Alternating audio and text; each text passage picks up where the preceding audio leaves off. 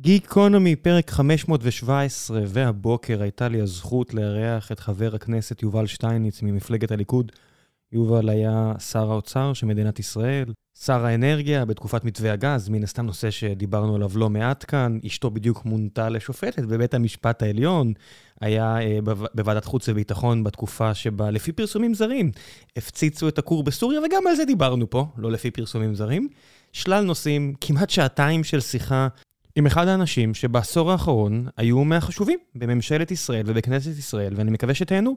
ולפני שנגיע לפרק עצמו, אני רוצה לספר לכם על נותני החסות שלנו, והפעם זה פודקאסט אחר, פודקאסט בשם כל הרופאים, הפודקאסט החדש של טבע ישראל, שזמין בכל האפליקציות הפודקאסטים, ואפשר לקבל בו כלים כדי לשפר את כל מה שחשוב באמת בחיים, הבריאות שלנו ושל יקירנו.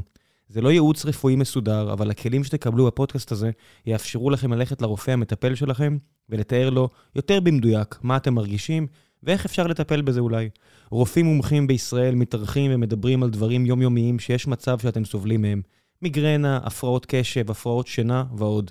חפשו באפליקציות הפודקאסטים, או איפה שאתם לא שומעים אה, פודקאסטים. אני אישית אה, מאוד אוהב את Pocket Casts, יש כאלה שאוהבים את ספוטיפיי, זה זמין בכל מקום. אין באמור לעיל משום המלצה ו/או ייעוץ רפואי כלשהם, ובכל מקרה, יש להיוועץ עם הרופא המטפל תמיד. ועכשיו, גיקונומי, עם יובל שטייניץ, מקווה שתהנו.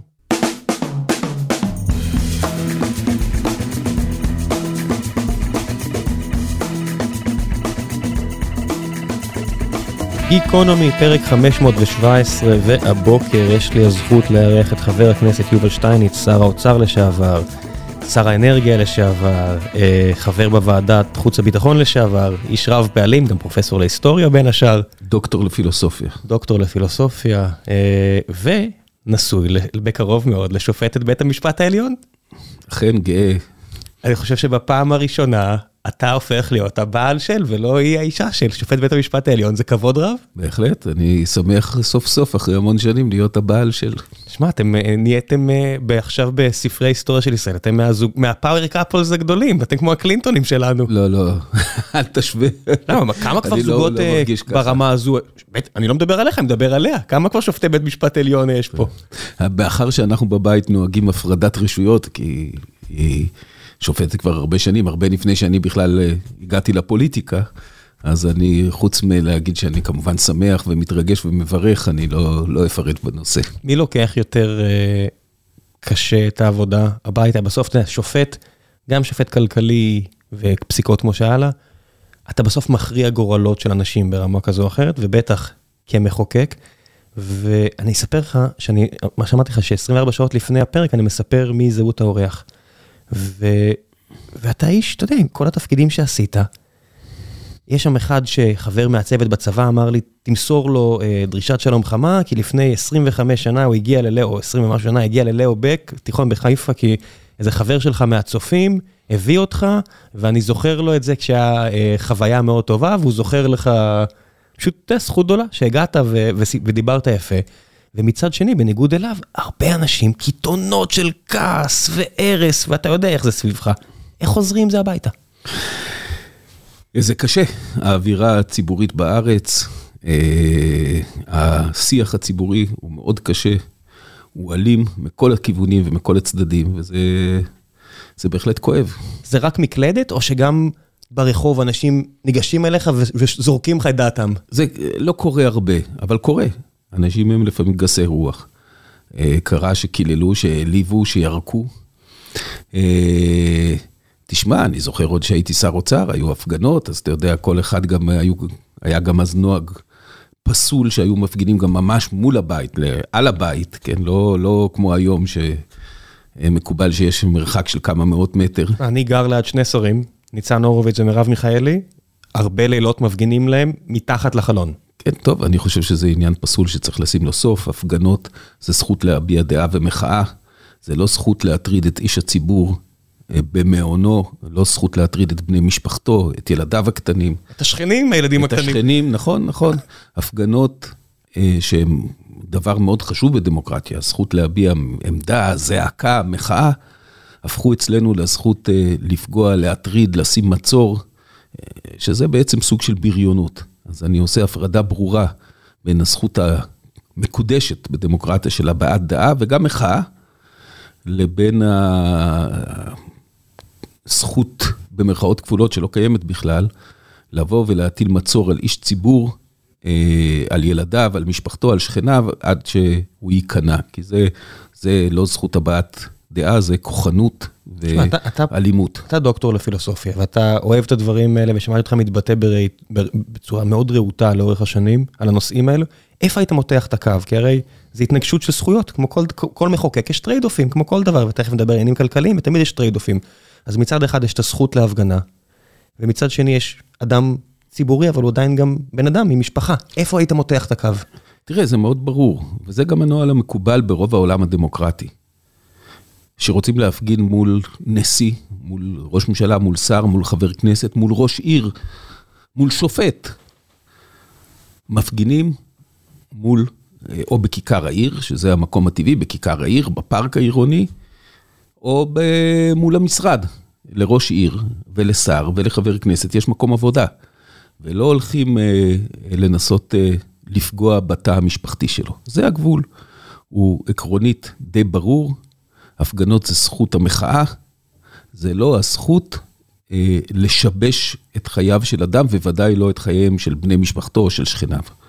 יש איזושהי, בארץ זה, זה מרגיש כמדינה שתמיד הייתה מעין אה, חפלאפ כזה, אתה יודע, הכל בכאילו קצת, כי, היינו, כי אנחנו מדינה יחסית חדשה, שכבוד החוק הוא אף פעם לא באמת עד הסוף, ואף פעם לא ברור איפה עובר החוק. אתה יודע, רוצים להפגין, אז כבר חוסמים כבישים בצורה די קבועה, אפילו בקנדה הנאורה, טרודו שהוא אפילו בן לסופר ליברל, והוא בעצמו ליברל, אפילו הוא אומר, אין דבר כזה לחסום כבישים, ובארץ נראה נכון, שוויתרנו על העניין הזה. זה נוהל חדש, זה נוהג חדש שהתפתח בעשר שנים האחרונות. אה, לגיטימציה לחסימות כבישים, זה התחיל אה, שהמשטרה, אולי גם בלחץ של התקשורת, גילתה סלחנות לנכים, כי אי אפשר לפנות נכים בכוח שהם חוסמים כבישים. מאחר שנתנו לנכים, אז גם היו צריכים לתת לאתיופים. ואחר כך לערבים, ואחר כך למפגינים אה, במקומות עבודה, והיום כבר אין הפגנה בלי חסימה.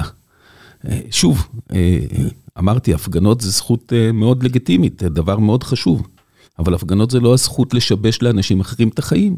זה לא הזכות לחסום את נתיבי איילון או כל כביש אחר לשעות, בשעה שיש אנשים שצריכים להגיע לביתם או לבית חולים, או לחתונה של, או חס וחלילה ללוויה, המפגינים שוללים מהם את הזכות הזו. צריך לשים פה גבול. אני חושב שזה התחיל עוד לפני כן, אם ב-2005, הרי יש לנו חברי כנסת שהסתבכו בפלילים בגלל שהם באו לחסום, אני חושב שסמוטריץ' הסתבך בדיוק על העניין הזה ב-2005 לעניות דעתי, והיה הפגנות חרדים, אני זוכר, בשנות ה-90 שחסמו כבישים. זאת אומרת, זה נוהל שהוא לא חדש, כמו אה, שאתה... אני לא זוכר אה, חזיון נפרץ כזה שחוסמים כבישים, כבר התחילו אפילו לחסום את הרכבת.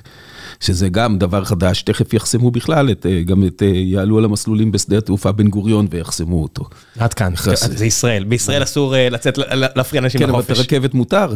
אני צוחק. אני מתנגד לדבר הזה, אין בין זה לבין דמוקרטיה שום דבר. הפגנות, חופש הבעת דעה, דבר מקודש. איך עושים את ההפרדה? לפגוע באחרים, לטרטר אחרים, לחסום את חופש התנועה, בשם החופש הבעת הדעה שלך, לחסום את חופש התנועה. של אנשים אחרים, או אנשי ציבור, או גם אנשים פרטיים. בחסימת כבישים זה מכוון נגד הציבור כולו. זה דבר שהוא בעיניי פסול. צריך לשים לזה סוף, פעם אחת ולתמיד, ולהחזיר את ההפגנות למה שהם היו. זכות מחאה, אבל לא זכות אה, לבריונות, לפגיעה, לא באנשי ציבור ולא בקהל הרחב. אתה יודע, אם לא נשים לזה סוף, עוד תתפתח בארץ תופעה שיפגינו מול בתיהם של שופטים. ומשפחות פשע, שהאבא או הבן יעמדו לדין, יעשו משמרת מחאה מול הבית של השופטים, אה, כדי ללחוץ עליהם להקל בעונשו של הנאשם או להוציא אותו זכאי. יעמדו כמה בריונים מאיימים מול הבית של השופט, אם זה מותר בכל מחאה אחרת, אולי זה מותר גם בעניין הזה.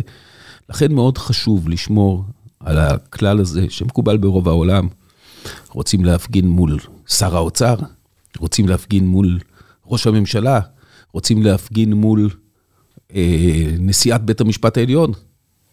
תפגינו מול בית המשפט, תפגינו מול המשרד, תפגינו בכיכר העיר. רוצים להפגין נגד היועץ המשפטי לממשלה, מנדלבליט. אל תלכו אחריו לסופר ותשבשו את חייו או לבית הכנסת. גם לא מול הבית שלו. יש כיכר העיר, יש uh, משרד, שם תפגינו. איך מתחילים בשידוד מערכות כזה? כי זה מרגיש שהכיוון הוא הופכי למה שאתה מתאר, כמו, ש, כמו שציינת. ומצד שני, הגוף שאמור לאכוף, עזוב את הגוף המחוקק, הגוף שאמור לאכוף, לבצע את הפעולות האלו, הולך ומאבד מהלגיטימציה שלו בקרב הציבור הרחב. ואתה רואה, אני לא מכיר עוד מדינה בעולם, עכשיו לצד השני של השוטרים, שהיחס לשוטרים הוא כזה מזלזל. בארצות הברית, אתה יודע, אם תפסו אותי על עבירת מהירות, אני עם ידיים על ההגה, עונה בכל דבר לסר, ולא רק בגלל שאני מפחד שיראו בי, שזה באמת פחד לגיטימי שם, אלא כי זה הנורמה. ובארץ, כל אחד מרגיש בנוח לצרוח על, שופ... על שוטרים והכל, ומצד שני, זה נראה שהשוטרים כל כך ממהרים לאלימות. רק לפני כמה שעות, במשחק כדורגל, אני רואה קטעי וידאו של אלימות ברוטלית וקשה ביציע, ואני אומר, איך הגענו למצב הזה, ואיך עוצרים אותו? טוב, אני... אתה שואל אותי דווקא על תפקידים ונושאים. שאני יכול לדבר עליהם כאדם מהציבור, אבל כן. דווקא בתחום הזה של משטרה, משפט, שמה, אתה עדיין מחוקק, אכיפת כן? הסדר הציבורי, עסקתי פחות, עסקתי הרבה יותר בתחומים של כלכלה, ביטחון לאומי, כלכלה לאומית, כן. אנרגיה, אז uh, אני מציע שנתקדם לכיוונים האלה. אז בוא, אני, אני מקבל את העניין הזה, ובוא נלך אז באמת ל... קצת לכיוונים שאתה רצית ללכת אליהם, ואני אשאל ככה, אסף הראל היה כאן לא מזמן, סגן ראש עיריית תל אביב, והוא אמר שלפני ארבע שנים הוא צעק הרבה ורצה להיבחר ונגד רון חולדאי, ורצה ללכת למקום מאוד פופוליסטי, באמת לא נבחר, הוא, לא, הוא אמר, לא הופתעתי מזה, ואחרי ארבע שנים בעירייה, מעכשיו שהוא רואה מבפנים, הוא אומר, הוא נמצא בדילמה, אם הוא ירצה לרוץ שוב, אם הוא ירצה לזכות באמון הציבור וב, ובקול, הוא יצטרך לצעוק שוב דברים פופוליסטיים, אבל הוא יודע מבפנים שזה לא הכיוון הנכון, אז הוא אומר, הבחירה היא בין לא להיבחר, לבין להיות בדיסוננס קוגניטיבי עם עצמי ולשקר. אני מניח שגם אתה חש את זה באיזושהי רמה, זה, איך מסתדרים עם זה? זה קיים כל הזמן. כשר אוצר עכשיו אני שואל. לא, אני... אני...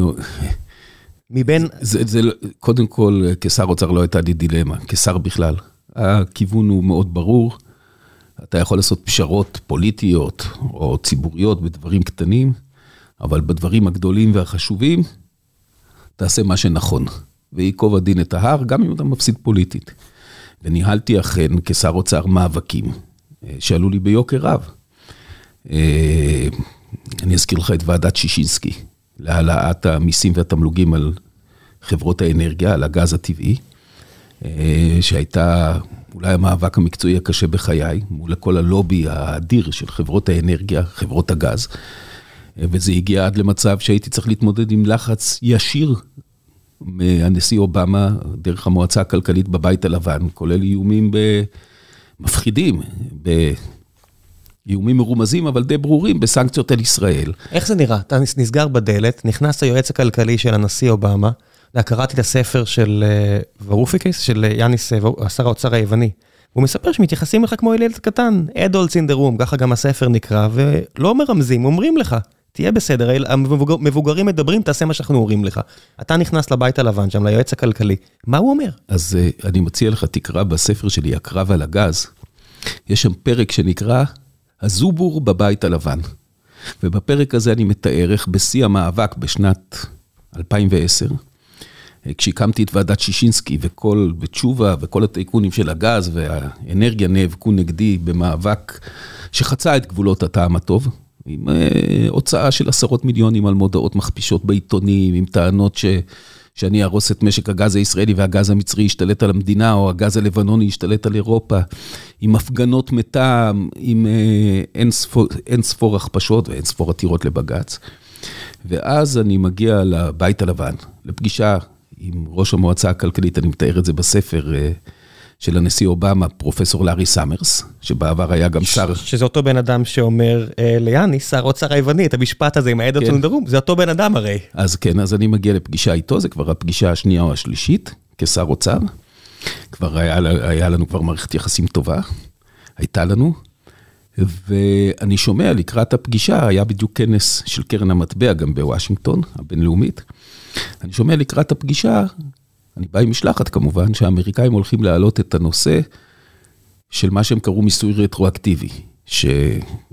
ללחוץ אלינו בנושא שלא נעלה את המיסים על הגז והנפט על חברות האנרגיה, בין השאר בגלל חברת נובל אנרג'י, שהיא חברה אמריקאית ומעורבת פה. כלפיי הם לא מתייחסים כמו שמתאר שר האנרגיה היווני, הכל קצת יותר מנומס ועם יותר respect. מסתכלים עליך בגובה העיניים, אתה אומר. משהו באמצע.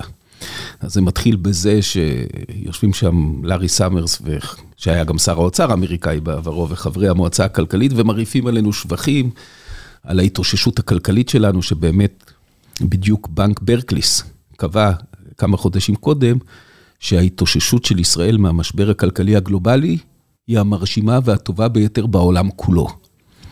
אז אני נכנס, זה מתחיל בהמון מחמאות ושבחים, איך עשיתם את זה? וארה"ב הייתה אז עדיין באבטלת המונים של 12 אחוז, אנחנו כבר צמצמנו את האבטלה, אנחנו כבר היינו בגידול עצום בהשקעות, בצמיחה שבסוף השנה התברר שהגיעה, עברה את החמישה אחוז אז, והעלו לנו את דירוג האשראי, היינו היחידים בעולם המערבי, לכולם הורידו, לנו העלו, זה קרה כמה חודשים אחר כך. אז זה מתחיל בהמון מחמאות וחיוכים, אבל אני יודע שמשהו בא, הולך להגיע. ואני מתאר בספר איך ככה, אחרי עשר דקות או רבע שעה, האווירה משתנה, והם פתאום אומרים לנו, תשמעו, אה, אנחנו נדהמים ומופתעים מהמהלך החד צדדי שלכם, הרטרואקטיבי. ועדת שישינסקי בוחנת העלאה דרמטית במיסים על חברות האנרגיה, זה מיסוי רטרואקטיבי, זה נוגד את אמנת, את כל האמנות וההסכמים הכלכליים בין ישראל לארה"ב.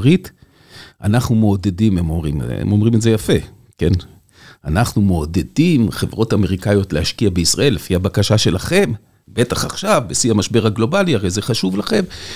אז לא יכול להיות שאנחנו נעודד חברות אמריקאיות להשקיע בישראל, ואז אתם תתעללו בחברת נובל אנרג'י ותעלו את המס על הגז, שהיא מפיקה מ-20 אחוז, שזה היה המס דה פקטו.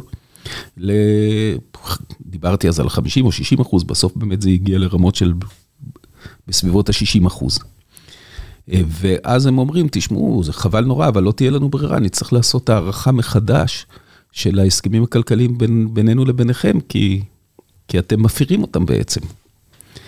זה איום, זה היה מרומז, כן, זה היה יפה. לבחון מחדש. כן, כן, לבחון מחדש. אבל זה איום מפחיד, אתה יודע, אתה... הסיוע, זה המדינה שקיבלה את הסיוע הצבאי הכי גדול לאורך השנים, כן. לא חשוב, היחסים הכלכליים שווים הרבה יותר מהסיוע הצבאי. אם ארצות הברית חלילה וחס מבטלת את ההסכמים הכלכליים, את אמנת המס עם ישראל, את, את שאר ההסכמים הכלכליים, זה פגיעה מהותית, כלומר ידעתי שזה עלול להכניע אותי, ואם זה לא יכניע אותי, אז, אז זה יכניע את הממשלה ואת ראש הממשלה, ובצדק. כי עם כל המיליארדים והעשרות וגם מאות המיליארדים שנקבל מהגז הטבעי, בזכות המהלך שעשיתי, בזכות ועדת שישינסקי, היחסים הכלכליים עם ארה"ב חשובים הרבה יותר. אז אני הכנתי שיעורי בית, עניתי להם כך. אמרתי להם, תשמעו, קודם כל אני רוצה שתדעו, המאבק הזה בישראל הוא כבר לא רק מאבק על כסף, הוא מאבק על הדמוקרטיה. כי הלובי של חברות האנרגיה נהג ברמה כזו של אגרסיביות ו, ו, ולחצים ואיומים, שמבחינתי זה כבר מאבק על נשמת אפה של הדמוקרטיה, ובמאבק הזה אני לא יכול לוותר.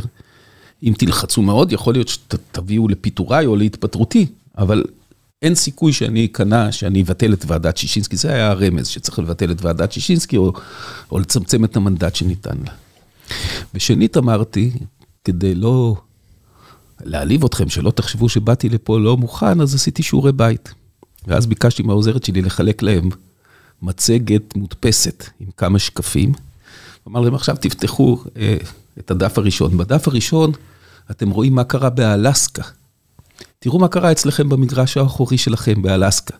באלסקה המס על גז ונפט עמד על בסביבות 30 אחוז, בשנות ה-80 של המאה הקודמת, ואחרי שהיו תגליות גדולות, בשנות ה-90 העלו את זה לאזור ה-50 אחוז. רטרואקטיבית לשיטתכם. אומרים, תגידו, אתם גם איימתם על אלסקה? שקלתם להודיע לה שתתחילו את ההסכמים הכלכליים עם אלסקה? אז אני רואה שהם מתחילים לחייך.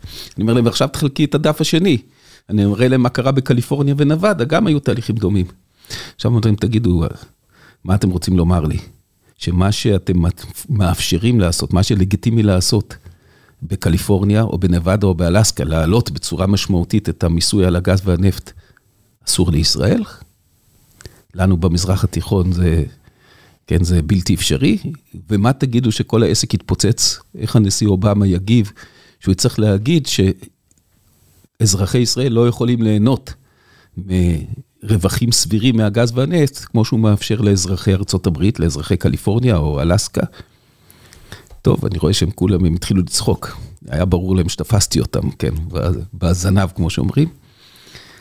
אני חוזר לארץ, שבועיים אחר כך מתקשר אליי פרופסור לארי סאמרס ואומר לי, תשמע, דיברתי עם הנשיא על מה שסיפרת לנו, מה שהראית לנו על אלסקה וקליפורניה, והחלטנו שאנחנו לא, לא רוצים להתערב בנושא. יש לנו נושאים דחופים יותר, ואני מאחל, תעשו מה שתבינו לנכון, אני מאחל למדינת ישראל הצלחה, למדינת ישראל היקרה שלנו.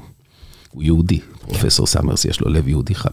אז כך נגמר הנושא של הלחץ או הזובור בבית הלבן. אבל זה מביא אותי למספר שציינת שם, עכשיו בזמן שדיברת. אתה ציינת מאות מיליארדי שקלים, ואחד הדברים שרציתי לשאול אותך זה, אתם לא מצטערים קצת, בסופו של דבר, אתה יודע, כשאני מדבר עם המשקיעים שלי, אחד הדברים החשובים זה לתאם ציפיות. הרבה מהעבודה שלנו, כל שלושה חודשים, זה לתאם ציפיות, לא לרעה, לא לטובה, לנסות לפגוע כמה שיותר.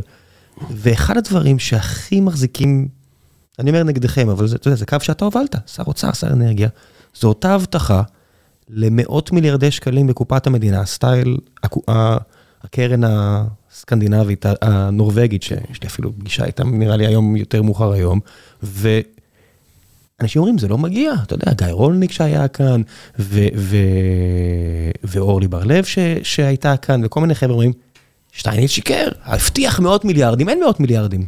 טוב, קודם כל, הדוח הראשוני על מאות מיליארדים היה של בנק ישראל, של סטנלי פישר. הם דיברו על 150 מיליארד דולר שהצטברו בקרן הריבונית. לאורך כמה זמן? לאורך עשרות שנים. מדובר על 40-50 שנה.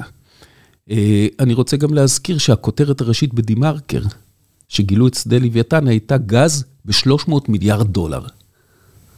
אז נכון שהיום המצב טיפה השתנה ואני אסביר למה.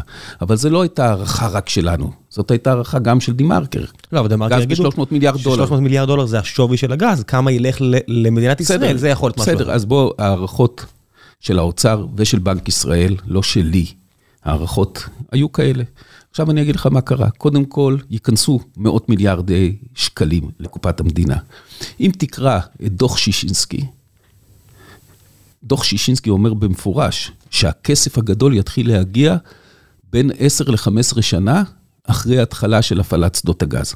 השדה הראשון תמר הופעל ב-2013, זאת אומרת, הכסף הגדול, הכספים הגדולים צריכים להתחיל להגיע בשנים הקרובות. לא פלא שהם עוד לא הגיעו. דבר שני שחשוב לזכור, המיסוי על הגז מגיע בשלושה אפיקים שונים. אחד זה התמלוגים, השני זה מס החברות, והשלישי זה המס על הרנטה, או מס שישינסקי זה נקרא. זה בערך חצי הולך למס שישינסקי, שזה מה שהולך לקרן ההון הריבונית, וחצי מגיע לתקציב המדינה דרך תמלוגים ומיסים, מס חברות ותמלוגים, שגם אותם שינינו בוועדת שישינסקי, כי ביטלנו את ניקוי האזילה, שב... שבעצם אה, כמעט ביטל את מס החברות. בתחום הזה של תמלוגים ומיסים שהם מגיעים ראשונים, כבר נכנסו למדינה בין 20 ל-30 מיליארד שקל. עד, לא יודע בדיוק מה החישוב של השנה הקודמת, אבל לוויתן פעיל רק שנה, אז רק בשנה האחרונה יש הכנסות מהשדה הכי גדול שהוא לוויתן. אבל כבר נכנסו כמה עשרות מיליארדי שקלים. אתה בטוח בעשרות מיליארדי שקלים? גלובס עשו חשבון לפני שנתיים, שעוד לוויתן לא פעל, רק על תמר, אה, שהגיעו 15 או 16 מיליארד שקל כבר אז. לקופת המדינה. כן, אז היום, אני, אני מניח, אני כבר שמונה חודשים לא במשרד האנרגיה, וגם רשות המיסים לא חושפת בפני משרד האנרגיה את, את הנתונים על מס החברות. איך זה הגיוני? כי זה כאילו סודי, אנחנו ביקשנו כמה פעמים, לא קיבלנו. איך זה הגיוני? זה הכללים של רשות המיסים, שהמס, המיסים הם חסויים. אבל איך אתה יכול לחשב תקציב אם אתה לא יודע אם יהיה לך עוד 20 או 30? לא, לא, את התקציב הכולל, את הערכות המס הכלליות, הם נותנים לך, אבל לא, לא, לא יגידו לי כמה מס אתה משלם, או החברה שלך משלמת. הבנתי.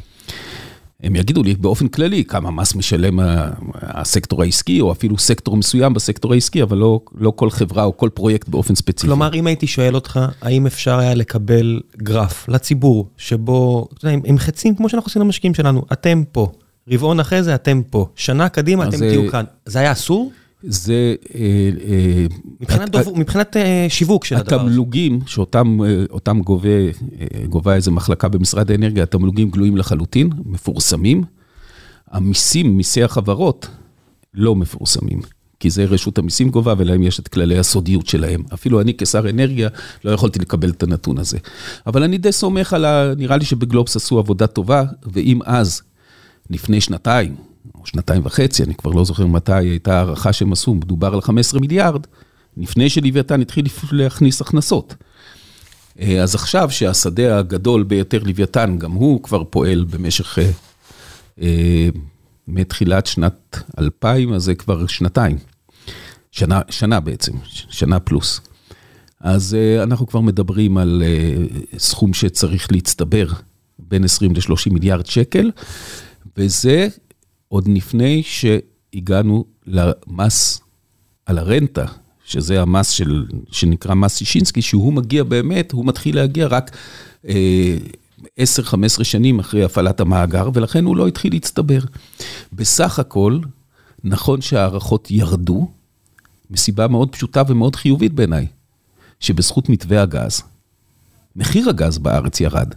היום מחיר הגז בארץ הוא על 4 דולר ליחידת חום, המחיר בכל החוזים החדשים שנחתמו בשנים האחרונות, מאז שמתווה הגז נכנס לתוקף. כן, בזמנו דיברו על 7 דולרים, עכשיו נכון, מדברים על 4 דולרים. נכון, בזמנו דיברו על 6.5-7, עכשיו ירדנו ל-4, וזה שבעולם, מחיר הגז, באירופה למשל, זה תלוי באיזה חוזים אתה מדבר, אבל הוא נע משהו בין 10 דולר ל-30 דולר. זה גם תלוי אם המדינה היצרנית, כמו נורבגיה, או מדינה שהיא קונה, אם זה גרמניה שאין אפילו LNG, אז היא צריכה להביא את זה. אתה טועה, בנורבגיה מחיר הגז, אם אני לא טועה, היום, גבוה בהרבה מישראל. אני לא זוכר אם הוא 7 דולר, או 10 דולר, או 12 דולר, אבל גבוה בעשרות אחוזים מישראל. איך זה קרה?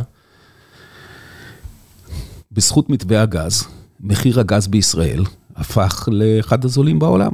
בניגוד למה שניבאו ומה שאמרו ומה שטענו, מתווה הגז פירק את המונופול, מתווה הגז יצר תחרות אמיתית, שפע גם, כי גרם לפיתוח לוויתן, שזה יצר עודף גז ותחרות אמיתית במשק המקומי, ובזכות מתווה הגז, במקום שהמחירים, כמו שניבאו המתנגדים, יגיעו ל-7 ו-8 דולר, הם ירדו לאזור ה-4 דולר. אפשר היה טוב יותר? זאת אומרת, כל עסקה ש... שאנחנו סגרנו פה בחברה לאורך השנים, תמיד ניתחנו אותה רטרואקטיבית, להבין אם היינו, כמה בשר השארנו על השולחן. או נקודה אופטימלית, נקודה אופטימלית נורא קשה להגיע, מן הסתם. כי יש פה שני צדדים, ואתה יודע. אני אגיד לך את זה בצורה הכי ישרה וברורה. אני חושב שאני רשאי לצפות להתנצלות מצד כל אלה שביקרו, חלקם עשו את זה באמת כי הם, כי הם שכנעו את עצמם אחרת. מתווה הגז הוא הצלחה בלתי רגילה. כלומר אופטימלי? כל, אתה טוען שזה... קרוב לאופטימלי. אתה יודע, אף פעם אין אופטימלי. קודם כל אני רוצה להזכיר לך, ארגון ה-OECD בחן את מתווה הגז אז בזמנו, שהייתה המון ביקורת ב-2016 או 2017, והוציא דוח שמשבח את ה... בדוח על ישראל, בדוח הדו-שנתי, יש פרק על מתווה הגז, שמשבח את מתווה הגז, וקובע שזה מתווה מוצלח ביותר, חיוני ביותר, ושחייבים לפעול במהירות ליישם אותו. אז זה ה-OECD, שופט אובייקטיבי. שנית, תראה מה קרה מאז מתווה הגז. לוויתן שהיה תקוע עשר שנים מאז, מאז שהתגלה, האוצר הטבע הכי גדול של ישראל אי פעם, היה תקוע בלב הים. לא נתן הכנסות, ולוויתן פותח בזמן. אני זוכר את הביקורת, אמרה, לא יפתחו את, אין, אין סנקציות, לא יפתחו את לוויתן בזמן. המונופול של תשובה פורק, תשובה היה בשלושה שדות גז, שהוא גילה את כולם, חברת דלק, זה בתמר, בלוויתן ובכריש תנין, היום הוא רק באחד. נשאר רק באחד, הוא נשאר רק בלוויתן. הוא נאלץ למכור את ההחזקות שלו בכריש תנין ותמר. נוצרה תחרות יותר ממשולשת, כי אפילו בתוך השדות כבר מתחילה תחרות פנימית בין הבעלים השונים. המונופול התפרק, המחיר ירד. אזרחי ישראל מרוויחים בענק, לא רק בכסף, לא רק ב... בשני דברים יותר חשובים. ראשית, אני מצטט את S&P לפני כמה חודשים. האינפלציה משתוללת בכל העולם.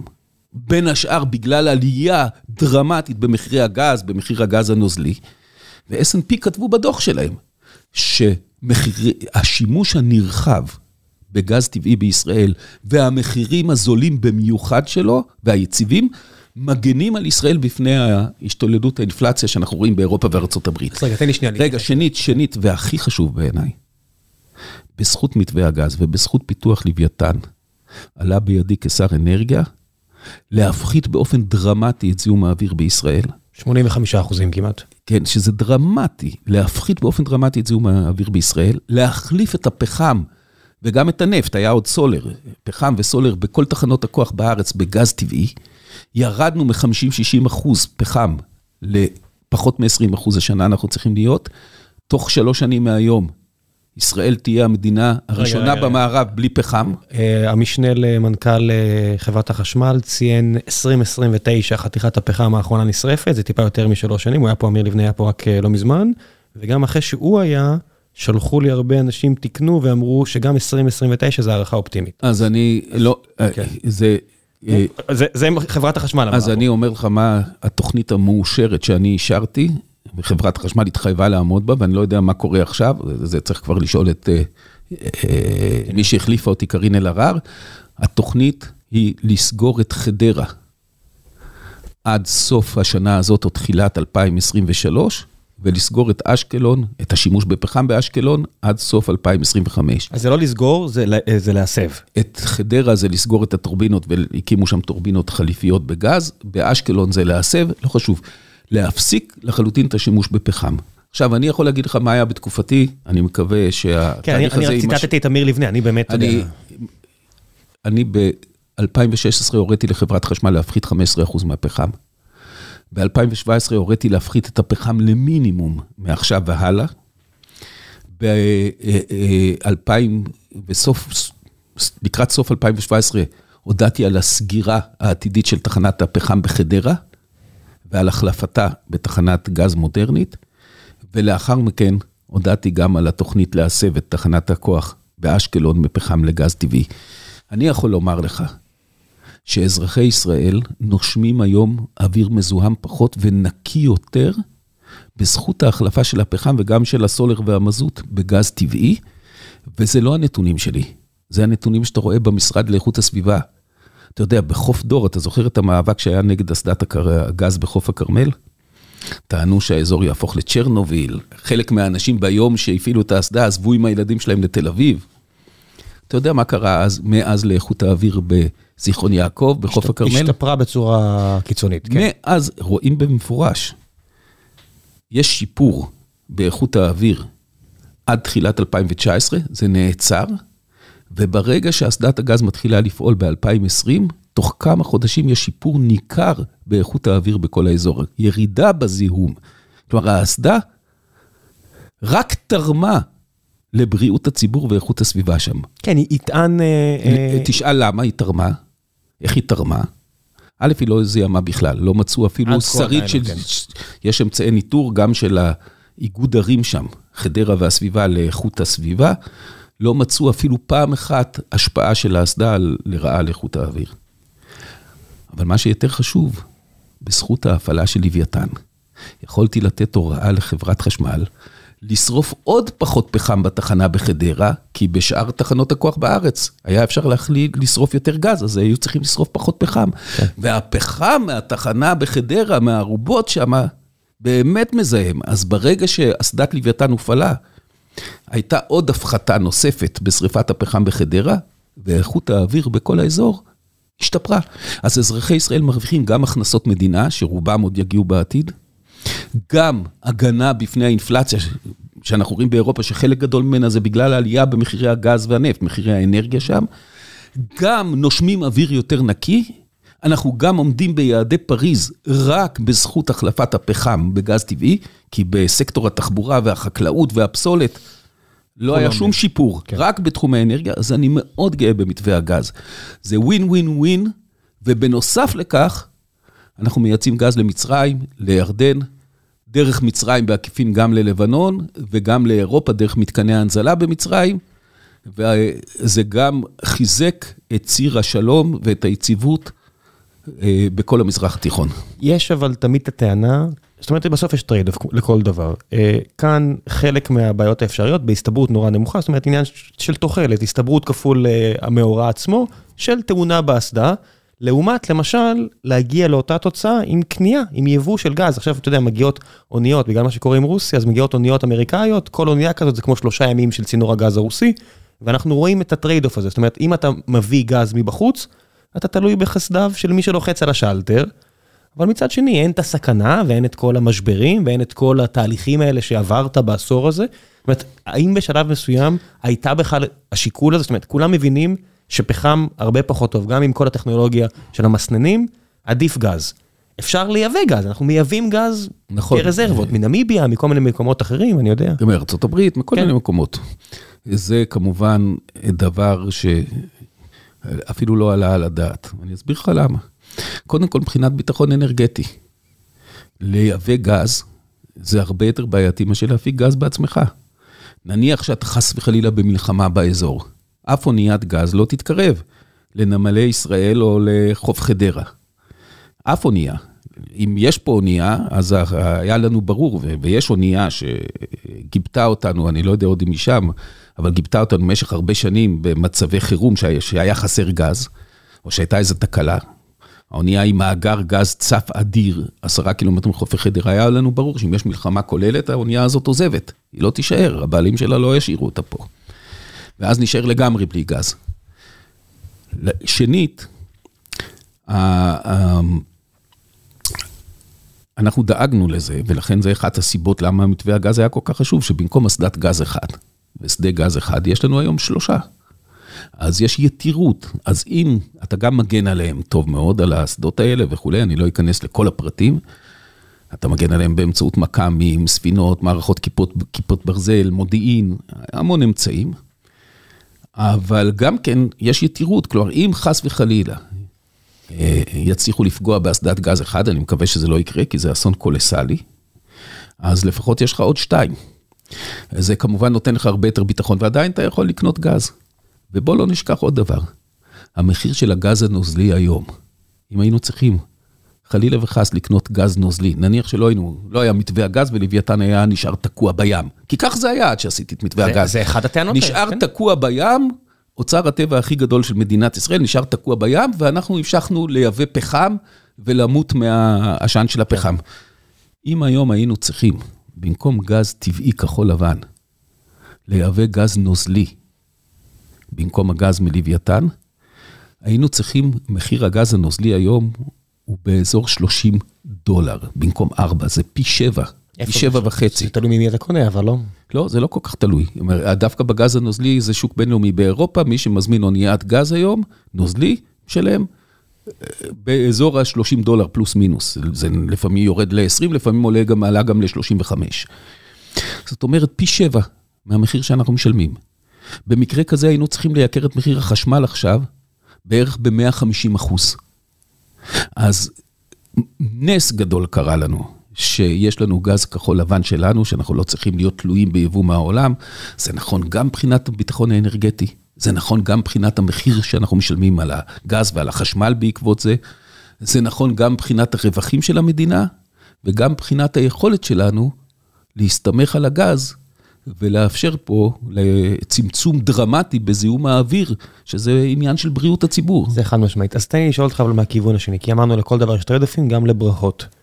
אתה ציינת שם את מה שלארי סאמרס אמר לך, שישראל הייתה המדינה ב-2010 אה, ששרדה את המשבר של 2008 מהטובים ביותר, וגם ירום אריאב ציין את זה פה שהוא היה כאן. ואני זוכר את התקופה הזאת. שרדנו אותו בהייטק הרבה יותר טוב מאשר בהרבה מקומות אחרים בעולם, לא היה כל כך קשה למצוא עבודה, אם אני לא מעוות את הזיכרון שלי, אני לא יודע מה. וכפועל יוצא של השפע הזה, יש עליית מחירים. והאינפלציה לא סופרת אה, נדל"ן. ועוד ב-2011, עשור לפני אה, העלייה של הפי שלוש מחירים שחווינו בעשור הזה, או פי שתיים, תלוי איפה מסתכלים, אנשים יצאו לרחובות, אמרו, יקר לי לקנות בית אה, באזורי הביקוש, אבל זה לא משנה, זה השפיע על הכל. איך מאזנים את העובדה שהמדינה יותר עשירה מאי פעם.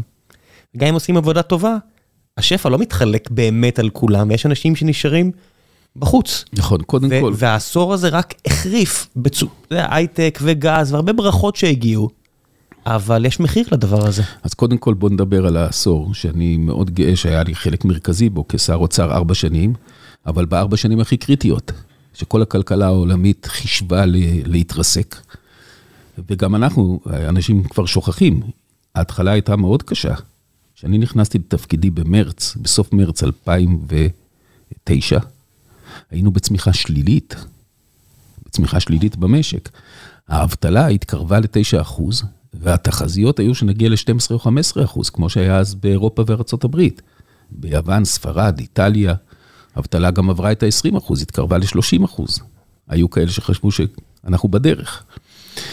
היה מצב מאוד מאוד קשה, פאניקה בציבור, דיברו על כך שהממשלה תצטרך להוציא 200 מיליארד שקל, כמו בארצות הברית, כדי לסייע לבנקים, לחברות ביטוח, לחברות אה, מסחר, לספנות, תעופה, כדי לא לקרוס בגלל המשבר הגלובלי, ובאווירה הזאת אני מגיע לתפקידי כשר אוצר. אז קודם כל זה היה בכלל לא פשוט.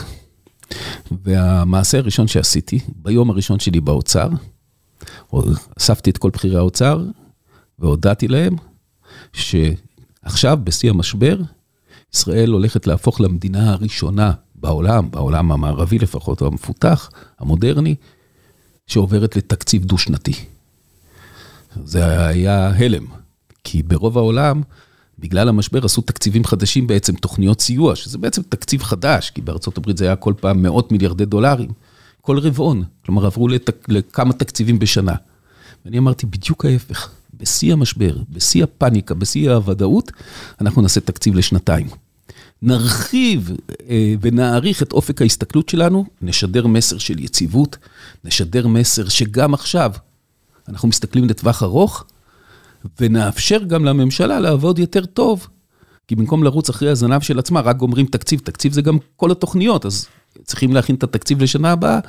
בתקציב של שנתיים אתה משקיע חצי שנה בהכנת התקציב, ואז יש לך שנה וחצי לבצע את התקציב, לבצע את תוכניות הממשלה, וגם לתכנן רפורמות לטווח ארוך, כי אתה לא רץ כמו כלב. השוויתי את זה פעם במאמר שלי בניו יורק טיימס. סביב זנבו. כן, שכתבתי מאמר בניו יורק טיימס על ההיגיון המקרו-כלכלי שמאחורי תקצוב דו-שנתי, השוויתי את זה, כתבתי את זה ביחד עם ניל פרגוסון, פרגוסון, פרופסור בהרווארד, השווינו את זה, את התקציב החד-שנתי לכלב שמנסה לתפוס את הזנב של עצמו. כי ברמת המדינה גמרת תקציב ותכנון, תקציב ותכנון זה, תקציב ותוכניות זה שני צדדים של אותו מטבע, אתה ישר צריך להתחיל עוד פעם, ואף פעם אין לך זמן להתמקד בביצוע, וגם להתמקד בתוכניות ורפורמות לטווח ארוך. ושים לב, כשאני יצאתי עם התקציב הדו-שנתי הראשון ב-2009, רבים ביקרו אותי, גם הכלכלנים, גם הפרשנים בתקשורת, גם האופוזיציה בכנסת. מאז עד היום, אנחנו נשארנו בשיטה של תקציב דו-שנתי להוציא חריג אחד. גם עכשיו, שר האוצר החדש ליברמן הודיע שלא רק התקציב הנוכחי, גם התקציב הבא כבר יהיה דו-שנתי. כלומר, המהפכה שאני יצרתי ב-2009 כתקדים, הרפורמה הזאת, כתקדים עולמי, הפכה למשהו קבוע. ועכשיו אני אשאל אותך, כמה... אם עשית טוב, איך דואגים לכך שהשפע יתפזר יותר? כי מצד אחד...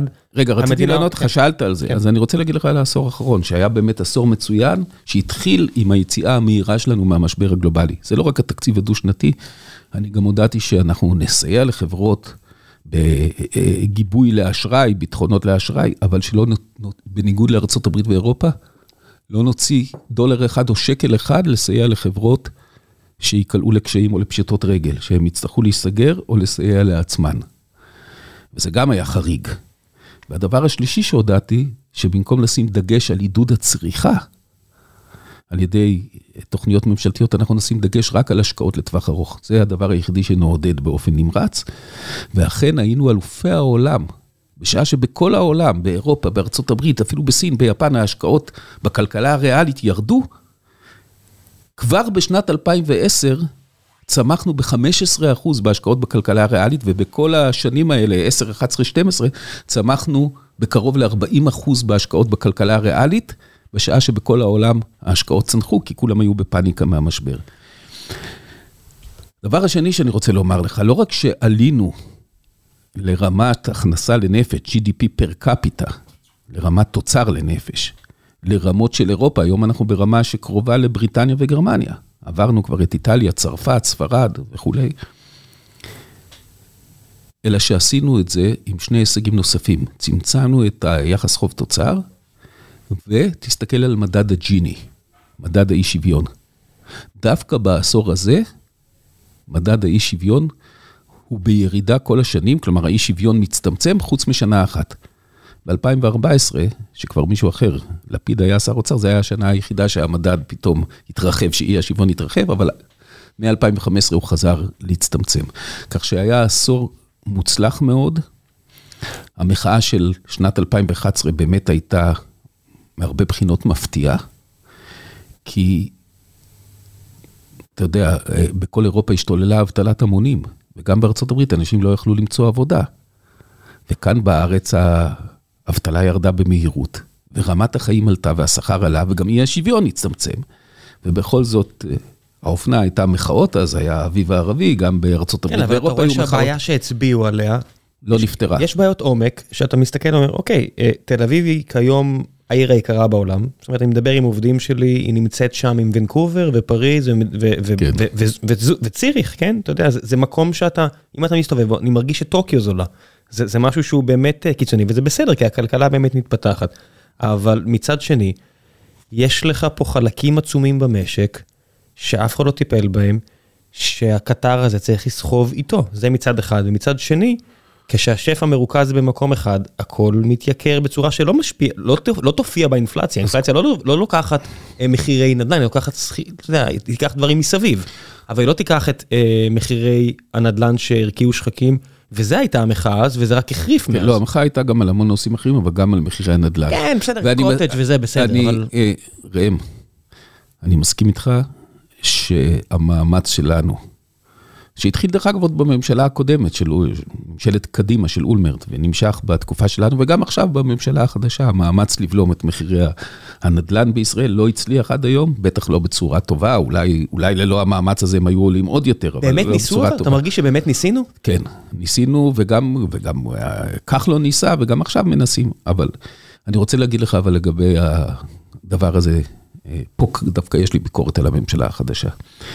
אם שיבחתי מקודם את ההחלטה של שר האוצר ליברמן, להמשיך במסורת של התקציב הדו-שנתי, ואפילו להודיע מראש שהיא תימשך אה, בכל תקופת כהונה של הממשלה הנוכחית. אני חושב שזו החלטה מאוד נכונה, אבל כמי שהמציא את התקציב הדו-שנתי, אני מאוד גאה בזה, שזה אה, נמשך ואפילו נמשך אה, גם בממשלה שהיא לא שלנו. אבל אני רוצה לומר לך, התוכנית הסיוע הכלכלי רק תגדיל את הפערים בחברה, זאת שהכריזו עליה לאחרונה, כי מה היא עושה? מצד אחד, אתה נותן נקודות זיכוי למשפחות עובדות, נחמד מאוד, אבל מהנקודות הללו, מאחר שזיכוי על מס, מרוויחים רק אלה שמגיעים לסף המס, שעוברים את סף המס, שמשלמים מיסים. העובדים החלשים, אלה שמרוויחים שכר מינימום, 5,000, 6,000, 7,000 שקל, הם לא מגיעים לסף המס ולכן הם לא נהנים מכל הנקודות הללו. אבל קרה פה עוד משהו. ביטלו את ה... תקרא לזה קנס או מס על העסקת עובדים זרים, בגובה של בין 15 ל-20 אחוז. בעלי המסעדות הלובי שלהם הכריע את הנושא, והממשלה, לצערי אגב, גם בתמיכה של חלק גדול מחברי, מחבריי בליכוד, החליטה לבטל את המס על עובדים זרים, בטענה שישראלים לא רוצים לשטוף כלים במסעדות. אז למה לקחת מבעלי המסעדות, או מהחקלאים, מס של 15% אם הישראלים לא רוצים לעבוד בקטיף או בשטיפה במסעדות? זו החלטה אומללה בעיניי. כי אני אגיד לך מה יקרה. היום העסקת עובד זר תהיה זולה יותר מאשר העסקת עובד ישראלי. העובדים הזרים לא מתחרים בהייטק, כי הם לא מהנדסים ולא תכנתים, ואין להם גם את ההשכלה ואת המיומנויות להיכנס לענף הזה. עם מי הם מתחרים? הם מתחרים עם דלת העם, עם אלה שעובדים בעבודות הפשוטות. וזה יתרחב, כי אמנם הישראלים לא רוצים לשטוף כלים במסעדה, אבל מחר, בתהליך הדרגתי, אם העסקת עובד זר תהיה יותר זולה, אז גם המלצרים או המלצריות יהפכו לעובדים זרים. וגם המוכרים בסופרמרקטים ובחנויות יהפכו לעובדים זרים. כלומר, אתה בעצם נותן אה, מענקים להתמודד עם יוקר המחיה לחלק החזק בחברה, ואת החלשים, לא רק שהם לא נהנים מכל נקודות הזיכוי הללו, שהם רוב המתת של הממשלה, אלא שהם עוד יסבלו מכך שהתחרות של העובדים הזרים תגבר מולם, מול עובדי הכפיים, מול עובדי הבניין, מול עובדי החקלאות, מול המלצרים, מול העובדים בעבודות הפשוטות שעדיין נשארו. וזה צעד שרק ירחיב אה, פערים בחברה. היה צריך לעשות בדיוק ההפך, לחזק את החלשים, לנסות להמשיך ולבלום את הכניסה של העבודה הזרה, אוקיי, אז הם שוטפי כלים ברוב המסעדות והמלונות, אבל הם לא אה, רוב המוכרים בחנויות ובסופרמרקטים. ואתה לא, אתה רוצה להשאיר אה, עבודות גם פשוטות זה, לקהל הישראלי. אבל זה טוב בתיאוריה, אתה יודע, יש לי חבר, מאפיית מרטין, מאפייה נהדרת באזור באר שבע, לכו, מקום נהדר, הוא לא מוצא עובדים. אין עובדים, זה לא שיש עובדים זרים שבאים, כי עובדים זרים לא, לא, לא מגיעים לעמק שרה באר שבע. היית אומר, זה בסדר, זה יעבוד. אבל אין. אז אני מניח שהוא יעסיק בבדואים. אז הוא עושה את זה, ומה לעשות שזו אוכלוסייה פחות יציבה תעסוקתית משלל סיבות, והסיפורים שמגיעים, אני לא אחזור אליהם כדי לא... כן. צנעת הפרט, אבל אה, זה לא עובד, כי בפועל אין שם עובדים זרים, ועדיין אין עובדים. אז הוא יצטרך עם הזמן לשלם יותר, ושהוא ישלם יותר, יהיו סטודנטים, או בדואים, או ישראלים, שבתשלום נאות. בתשלום גבוה יסכימו, הרי זה מה שקרה למשל במדינות סקנדינביה. גם העבודות הפשוטות יותר, בגלל שלאורך שנים הם חסמו כניסה של מהגרי עבודה, גם עכשיו עדיין, אה, אה, יש כבר כניסה של מבקרי... אה, תלוי איפה, דנמרק פחות, שוודיה כן, יותר, כן, כן זה לא כן. מקשה אחת. אבל אני אומר, עד לפני 10-15 שנה זה היה כמעט לא קיים, אז מה קרה שם? בסוף בתהליך כזה, גם הרוחץ הכלים, גם המנקה הרצפה, גם המוכר אה, אה, בסופרמרקט, גם החדרנית במלון, הרוויחו יותר. וכך נוצר צמצום פערים.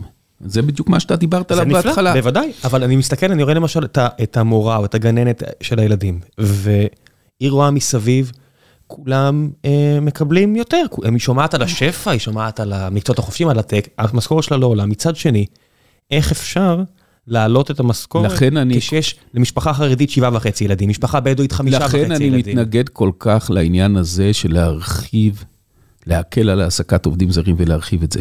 כי העובדים הזרים לא מתחרים איתך בהייטק. הם גם לא מתחרים איתי כחבר כנסת וכשר. אני חי בעולם תחרותי, אצלנו... לא, לא, אבל... התחרות שלי עובדים דנים וגרמנים ושוודים ועולם פתוח, אז אני מבחינתי אין לי בעיה, אני מקבל את זה בברכה. אני אומר, העובדים הזרים בישראל, לא מתחרים עם החברים שיושבים פה בחדרים הסמוכים. הם כן. הם פשוט עובדים, אתה, הם... אתה, אתה קורא לעובדים זרים רק אנשים ממדינות מסוימות, מבחינתי עובדים זרים זה גם דנמרק ושוודיה, לא? כן, כן, לא, אבל הם לא באים לכאן, הם, הם לא... הם לא צריכים. בסדר. בענף שלנו הם לא צריכים, אבל זה היופי. אבל אני לא, אני לא בא לגנות את הענף שלך, כן. אני רק מסביר לך, אתה יודע מה, הם גם לא מתחרים איתי, כי הם לא יכולים להיות חברי כנסת. הם גם לא מתחרים עם החברים שלי באקדמיה, כי הם לא יכולים להיות מרצים לפילוסופיה. עם מי הם מתחרים?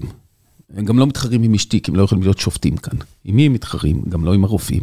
העובדים שמגיעים, אה, באמת מתחרים עם האנשים בעלי השכר הנמוך. ולכן אה, כל כך חשוב אבל יש שכר מינימום, לבלום את התופעה הזאת. אבל יש שכר מינימום שהולך ועולה. מה היתרון אם עכשיו יבוא ישראלי ויגיד, אני, אני... אה, אבל אתה רוצה, אתה רוצה ליצור דינמיקה שבסוף אנשים ירוויחו יותר משכר מינימום. בוודאי. וזה מה שיעודד גם יותר חרדים ויותר ערבים להיכנס למעגל העבודה. הרי יש לנו בעיה שהתעסוקה בין גברים חרדים ובין נשים מוסלמיות היא עדיין הרבה יותר נמוכה מהממוצע. מתחת ל-50 אחוז, נורא ואיום. כן, 50 אחוז, החרדים 50 אה, אחוז. זה תקוע על 50 אחוז. כן, כן, זה עלה, דרך אגב, כשאני נכנסתי לתפקידי כשר אוצר. 48 ל-50, 49 לא, לא, שאני, זה... אני זוכר את הנתונים הראשונים, אם אני זוכר נכון, אל תתפוס אותי במילה, אבל נדמה לי שזה היה 35 אחוז, עלה ל-55 אחוז, ירד ל-52 אחוז, נדמה לי. זה עדיין קטסטרופה עם שישה וחצי ילדים נכון, לאישה, נכון? נכון, לכן אני אומר, יש אותו דבר נשים ערביות. כן? ברגע, ככל שייכנסו לכאן יותר עובדים זרים, השכר בעבודות הפשוטות, שאיתם מתחילים לפחות, ירד, והמוטיבציה של ישראלים להיכנס תפחת. אבל הוא לא יכול לרדת אם אתה... אז, ככל, אז... ככל כן. שלא ייכנסו לכאן עובדים זרים, או המספר הזה יוגבל, והקנס הזה של ה-15% באמת אה, דאג ליצור איזשהו, איזשהו מאזן. אז uh, עדיין יתלבטו להעסיק ישראלים ויהיו מוכנים לשלם קצת יותר וקצת יותר. וזה אולי יכביד על חלק מהמסעדות או חלק מהעסקים האחרים, אבל זה בדיוק התהליך שהיה בסקנדינביה, שבסוף הפער בין הרופא, או בין הטייס, או בין איש ההייטק, לבין uh, המגיש במסעדה, או, או, או שוטף הכלים, או החדרנית במלון, או ה... בסוף הפערים הצטמצמו. אוהבים לתת את הדוגמה של... כי לא היו עובדים זרים. bricklayers כי לא היו עובדים זרים. כן, ש bricklayer בלונדון מרוויח עשרות פאונדים לשעה, כי אף אחד אחר לא רצה לעשות את העבודה, והפולנים לא הגיעו משלל סיבות, ו bricklayer... אה, הרוויח באמת כמו רופא ועורך דין והכל, כי פשוט ביקוש והיצע. יפה, הנה לך צמצום פערים על ידי זה שאתה אה, אה, אה, שהממשלה לא קובעת את השכר, אבל היא יוצרת תנאים שמאפשרים צמצום פערים. עכשיו, כשאתה מבטל את הקנס על העסקת עובדים זרים, אז לכאורה ברגע הראשון כל בעלי המסעדות ואולי גם חקלאים כן. שמחים, צוהלים, הם צריכים לשלם פחות עכשיו לעובדים שכבר יש להם. אבל התוצאה תהיה שיגיעו עוד ועוד עובדים זרים, ועוד ועוד ישראלים יידחקו ממעגל העבודה, והשכר בעבודות הפשוטות יותר מינימום. יישאר נמוך, כי יש תחרות של העובדים הזרים. אה, הם לא מתחרים עם הרופאים, הם לא מתחרים עם חברי הכנסת, הם לא מתחרים עם האלופים אה, ותתי אלופים בצבא, הם מתחרים עם העובדים הפשוטים. אז בסוף אתה מגדיל פערים, וזה לא טוב. אתה יודע, אני, אני שומע את הטענות האלה, ומצד שני, מגיע אותו אה, חבר ממאפיית מרטין ויגיד, אבל אתם לא עוזרים לי עם בירוקרטיה. הכמות בירוקרטיה שיש עליי מייקרת את כל הסיפור הזה, ואני לא יכול לייקר, ללכת ולמכור יותר ויותר יקר. אתה יודע, זו אוכלוסייה בבאר שבע, זה לא... גם בתל אביב, אתה רואה, מוכרים פה אוזני המן ב-150 שקל לקילו, זה הכותרת בעיתון, כאילו שמישהו חייב לצרוך אוזני המן, אבל בסדר.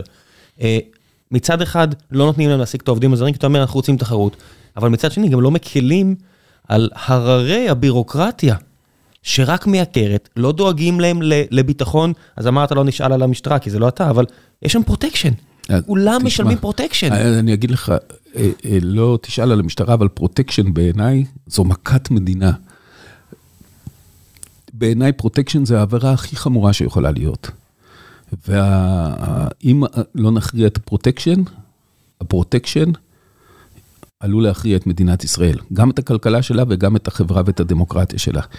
הסכנה הגדולה בפרוטקשן, בניגוד, אתה יודע, יש אנשים שיגידו, שוד זה יותר חמור. לא. רצח ודאי זה יותר חמור. כי זה נרמול, נרמלנו את הדבר הזה כמו באיטליה. לא רק נרמלנו, הפרוטקשן בעצם הופך אזרחים תמימים לעבריינים. שותפים למעגל הפשע. כן. כי ברגע שאתה משלם את הדמי חסות, ואין לך ברירה לפעמים, אז גם אחר כך שבא מישהו מהכנופיה היריבה, אתה פונה לכנופיה שמגנה עליך, ואומר להם, רגע, אני לא יכול לשלם פעמיים, תשמרו עליי.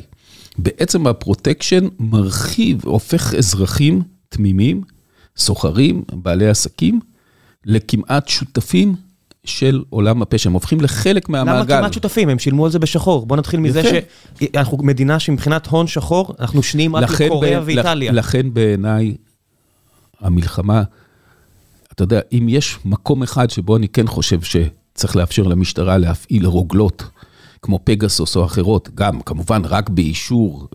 דרכת אה, פה על, כן, אתה יודע. רק באישור משפטי ורק שצריך באמת, זה הפשע המאורגן. כי אם אנחנו לא נכריע את הפשע המאורגן, שעיקרו פרוטקשן, פרוטקשן בעיניי אפילו יותר חמור מהברחת סמים.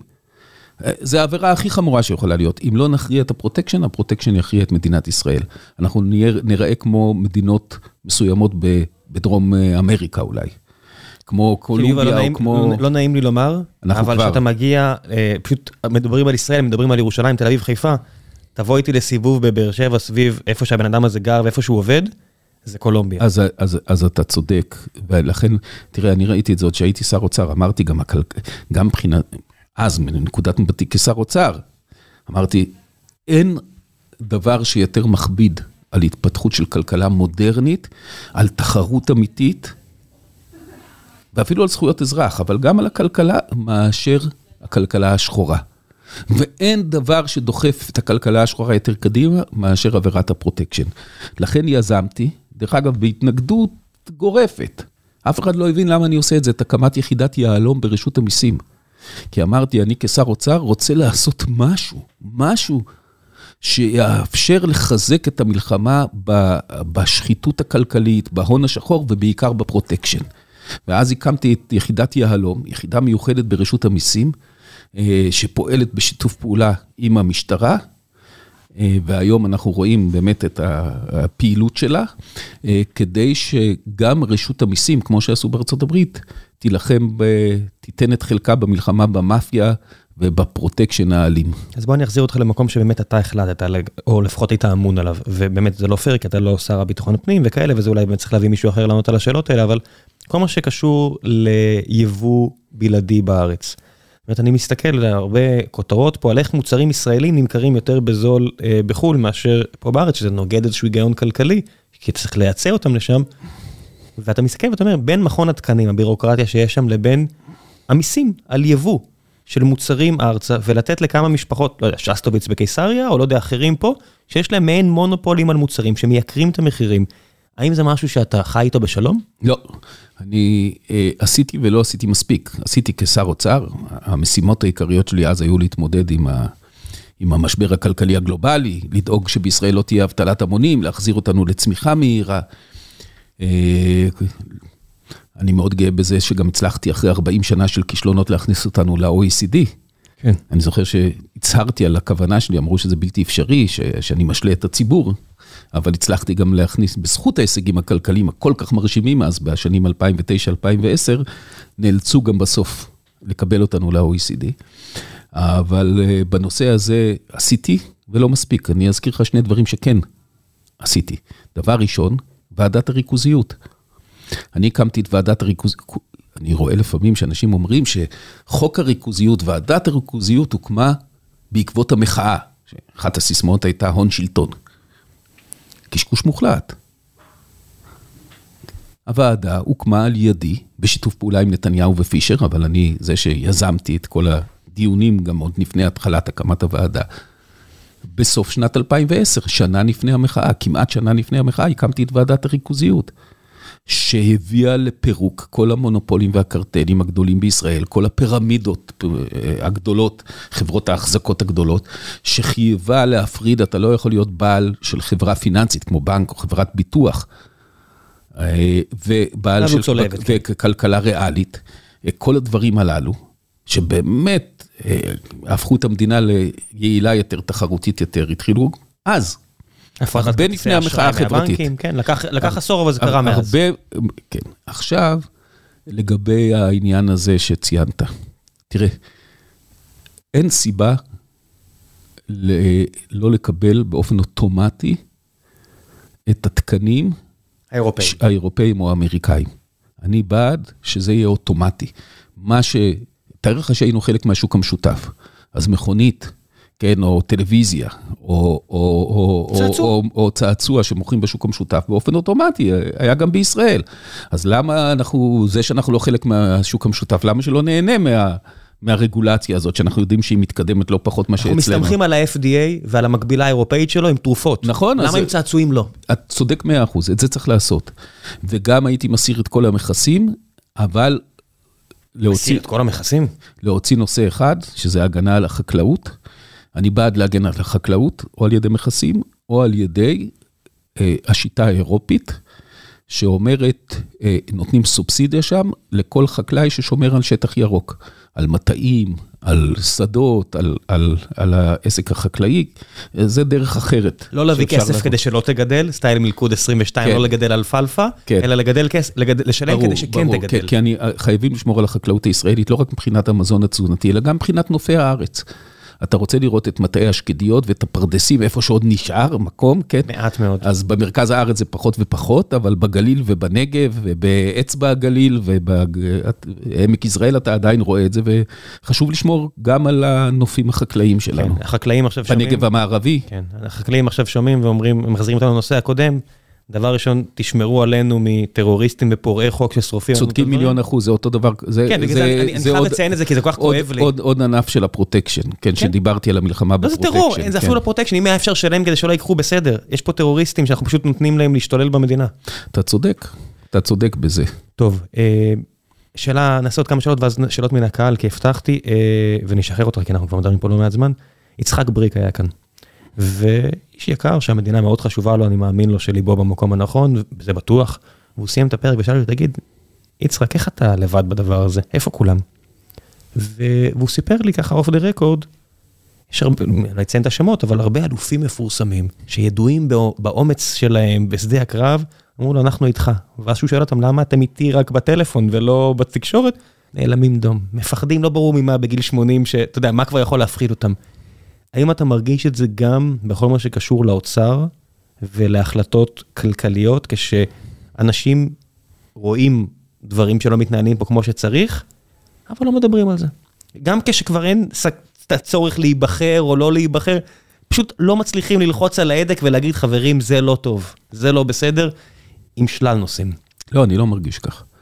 אני חושב שיש פה שיח כלכלי פתוח מאוד, סך הכל איכותי. לצערי, בשנים האחרונות, השיח החשוב ביותר, שזה השיח על המקרו-כלכלה, שזה השיח לטווח ארוך, איך אנחנו בונים את עצמנו, במה אנחנו משקיעים, מה אנחנו עושים עם התשתיות, מה אנחנו עושים עם ההון האנושי, עם האוניברסיטאות שלנו, עם האקדמיה, עם ההייטק. אה, השיח הזה נדחק אה, מול השיח הצרכני, כמה אני משלם וכמה אני מקבל, כן, מול השיח הקמעונאי הקטן. אני זוכר שבתקופתי כשר אוצר דווקא השיח על, על הכלכלה ועל מקרו-כלכלה ואיך אנחנו מפתחים את הכלכלה ולאיזה כיוונים אנחנו הולכים ומה נכון ומה לא נכון היה הרבה יותר ער. אה, חבל שזה קצת נעלם אה, מחיינו. אה, אני לא מרגיש כך.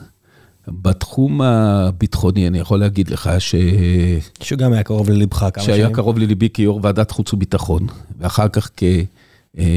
גם כיהנתי כשנתיים כשר למודיעין ועניינים אסטרטגיים. בתקופה של, אה, לפי פרסומים זרים, אה, עקור בסוריה ושלל פעולות. עקור בסוריה היה, עקור בסוריה. אה, אתה לא מקבל על זה קרדיט, אבל אתה היית שם באזור, בישיבות האלה. עקור בסוריה, לא רק שהייתי בישיבות, יותר מזה, כראש ועדת חוץ וביטחון. בשנת 2003, אחרי הכישלון המודיעיני בעיראק, שלנו ושל האמריקאים והבריטים. כי כולם חשבו אז, אם אתה זוכר, שסדאם חוסיין עדיין מחזיק בטילים עם נשק כימי, וגם התכוננו בהתאם, חילקנו מסכות, גייסנו מילואים, פיטרנו באוויר. אני הייתי בצבא, אני זוכר היטב. כן. ואז אחרי, אני הייתי אז יו"ר ועדת חוץ וביטחון, חדש, טרי. ואז אה, חודש, חודשיים אחרי שהאמריקאים כבשו את עיראק, הסתבר שלא היה כלום. לא מצאו טיל אחד אפילו. לא מצאו אפילו מבחנה אחת עם נשק כימי. ואז הקמתי ועדת חקירה לכישלון המודיעיני בעיראק. דרך אגב, הצהרתי מראש שאני מתנגד לוועדות חקירה שמחפשות אשמים, שמחפשות על שעירים לעזאזל, שמחפשות על מי להצביע. אמרתי, אנחנו כולם אנשים טובים, גם אם הם טועים. אנחנו לא נחפש אשמים, אנחנו הולכים רק להפיק לקחים. והייתה מלחמת עולם, כי כל הממסד הביטחוני אז התנגד לוועדה הזאת. אה, ניצח אותנו שאין לי סמכות כיו"ר ועדת חוץ וביטחון להקים ועדת חקירה או ועדת בדיקה. הקמתי את הוועדה, ותוך כדי שאנחנו עובדים לבדוק את, ה, את הכישלון המודיעיני, שהיה בעיראק. כי בסוף שירותי המודיעין המצוינים שלנו, אמ"ן והמוסד, באו, ו... באו ואמרו למדינה, הטעו אותך מקבל... כן, יש עלינו איום כימי, יכול להיות שלא השתמשו בו, אבל בהסתברות גבוהה מאוד, יש איום בנשק לא קונבנציונלי מעיראק על ישראל. ולא היה. וזה נושא הכי חשוב, איום קיומי לא קונבנציונלי, שטעינו, חשבנו שיש ואין. אז אולי גם אנחנו עלולים לא לראות, ש... לחשוב שאין ויש. בקיצור, אמרתי, צריך לבחון את זה, להפיק לקחים, לראות מה קרה פה. תוך כדי עבודה של הוועדה החשאית הזאת, אני פלוס חמישה, הבנתי שיש פרויקט גרעין חשאי בסוריה. שאף אחד לא מסתכל לכיוון, כולם הסתכלו אז על איראן, כן, אז דיברו על, התחילה ההתחממות, אה, כן, והמעקב והפרסומים על פרויקט הגרעין החשאי של איראן, שנחשף אז. נחשף כבר כמה שנים קודם, אבל אז כן. נחשפו הפרויקטים הגדולים, בתצלומי הלוויין של, של אה, נתנז וכולי, וכולם הסתכלו על איראן. ואני יושב בוועדת חוץ וביטחון, ופתאום אני מבין שכנראה שבסוריה יש פרויקט גרעין. ואני מגיע למסקנה כזאת. זה נורא ואיום, כי כולם מסתכלים על איראן, ובינתיים סוריה מפתחת נשק גרעיני. או לפחות, אני, אני מניח שהיא מפתחת, אני, אין, עוד, אין עדויות ממשיות. ואני מתחיל להזעיק את העולם ואשתו בחשאי, לא עוזר כלום. ואז בדוח הסודי שלנו, יש פרק מ-2004, הדוח הסודי שהתפרסם ב-2004, יש פרק, פרויקט הגרעין החשאי של סוריה. ובפרק אנחנו מזהירים שיש מחדל מודיעיני שמתפתח בישראל, כולם מסתכלים על איראן, ולא רואים ולא חושפים ולא מחפשים אפילו את פרויקט הגרעין של סוריה, שאנחנו לא יודעים אם הוא קיים, אבל אנחנו מניחים שצריך להיות משהו. אז שלחתי עוד לפני שהדוח יצא מכתב בהול לראש הממשלה שרון ולראשי אמ"ן והמוסד, וכתבתי להם כיו"ר ועדת חוץ וביטחון, שלהערכתנו יש הסתברות גבוהה שיש פרויקט גרעין שרץ עכשיו בסוריה, להכין פצצת אטום בסוריה, ואם לא נשנה את ההיערכות המודיעינית ולא נחשוף את זה, זה יהיה מחדל מודיעיני יותר חמור מיום הכיפורים. ואז אני מזמין בקיץ 2004 את ראש המוסד וראש אמ"ן לפגישות עם הוועדה, ל... ואני אומר להם, כל חצי שנה אני עושה פגישה על השאלה, רק אם יהיה, מה קורה בנושא הגרעין בסוריה, כדי לא לתת לכם להימלט מהנושא, כי הם כולם אומרים, אין כלום. אנחנו מסתכלים על סוריה מצוין, יש לנו כיסוי מודיעיני באמת מצוין על סוריה, וגם ה-CIA, דיברנו עם האמריקאים, דיברנו עם הבריטים, כולם אומרים בסוריה אין כלום, גם לא יכול להיות, זה לא איראן, זה לא מדינה עם עוצמות כלכליות כמו עיראק או איראן, גם לא עם עוצמות מדעיות, אין כלום. הראש היה עם האינתיפאדה השנייה, ואתה אומר, הלב היה צריך להיות בכלל טיפה יותר כן. צפונה. קיצור, ואז דווקא עמית סגל תיאר את זה לפני שלוש שנים, אני חושב, הצנזורה אישרה את זה לפרסום, ואז הייתה כתבה ענק בערוץ 2. אה, אני מזמין לוועדת משנה לשירותים חשאיים, אדם מצוין, האלוף פרקש, ראש אמ"ן אז, מציג בפניו את ה... כבר כל, כל חברי הוועדה הקטנה הזאת השתכנעו, שכנעתי את כולם ש, שיש צדק בדבריי, ש, ש, שכנראה יש משהו בסוריה בתחום הגרעין שאנחנו לא, לא, פשוט לא, לא מצליחים לגלות. ואז הוא אומר לי כך, אדוני הפילוסוף, עם כל הכבוד, צריך להיות מקצוען במודיעין כדי להבין שמה שאתה אומר זה בלתי אפשרי. א', אין פרויקט גרעין בסוריה. ב', אם היה משהו היינו רואים אותו מיד, כי הכיסוי שלנו מצוין. זה לא אותם מקורות, סלח לי על השאלה, הרי אתה לא אה, עולה על מדים, עובר את הגבול ומצלם את זה. המקורות שמזינים אותך ואותו, זה אותם מקורות. הניתוח אולי שונה, המסקנה אולי שונה, אבל המקורות הם זהים. כן, הניתוח שלי היה מעט מאוד uh, עדויות uh, לא משמעותיות, זה היה יותר ניתוח לוגי רציונלי. של כמה דברים, אולי לא יודע אם יש לנו זמן להיכנס לזה. על כל פנים, אני עונה לו, אדוני האלוף, אני לא מקצוען במודיעין כמוך, אני הייתי רק סמל בגולני, סמל ראשון בגדוד 12 בגולני וגם במילואים באלכסנדרוני.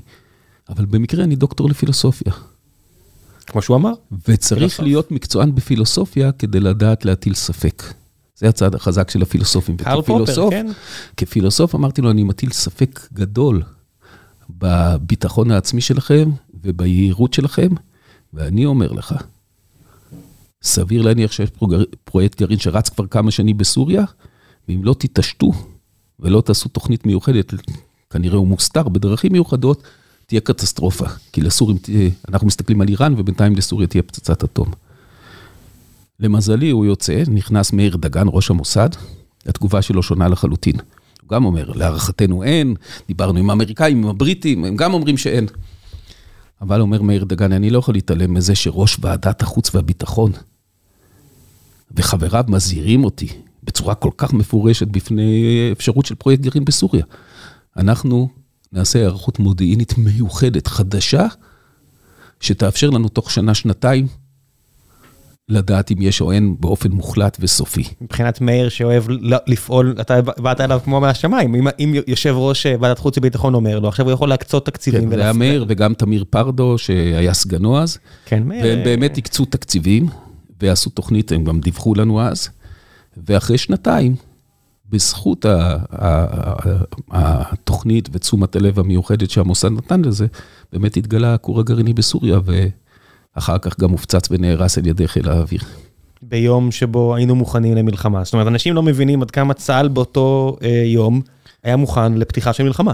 כן. זה קזוס בעלי כן. פר אקסלנס, שישמע מי שישמע, יבין מה שיבין, דברים בחוץ. זה היה...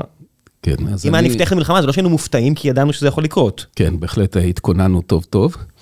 אני כבר לא הייתי אז יו"ר ועדת חוץ וביטחון, צחי הנגבי החליף אותי, אבל הייתי חבר. אתה עדיין היית בן אדם שהיה אזרח ישראל. אה, לא, הייתי חבר בוועדה וגם אה, בצוות שעקב אחרי ההכנות לפעולה, ואחרי הפעולה, זה היה צוות מצומצם בתוך ועדת חוץ וביטחון, שעקב אחרי גם ההכנות להשמדת הכור.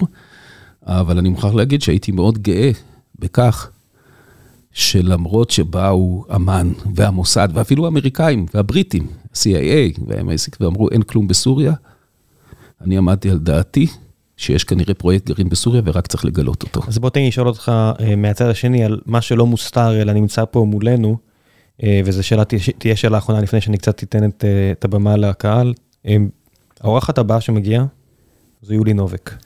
בדיוק סיימתי, המנכ"לית לשעבר של שוברים שתיקה. בדיוק סיימתי את הספר שלה, והיא מטפרת בספר הרבה על העומס התקשורתי, ההאשמות, המילים הקשות שנזרקו לכיוונה ולכיוון חבריה בארגון, שהם מצביעים על בעיה שכולנו מסתכלים עליה. אפשר להסכים על דרכי הפתרון, אבל כולם מבינים שזה בעיה, והסיבה שב-2004 לא התרכזו במה שאתה אמרת, חלק מהסיבות זה כי היינו עסוקים בלמנוע מאוטובוסים להתפוצץ פה, פה בבית. ו... וכשהיא כותבת מה שהיא כותבת, אמרתי, או, יובל שטייניץ מגיע, יובל צמח בערוגה דומה.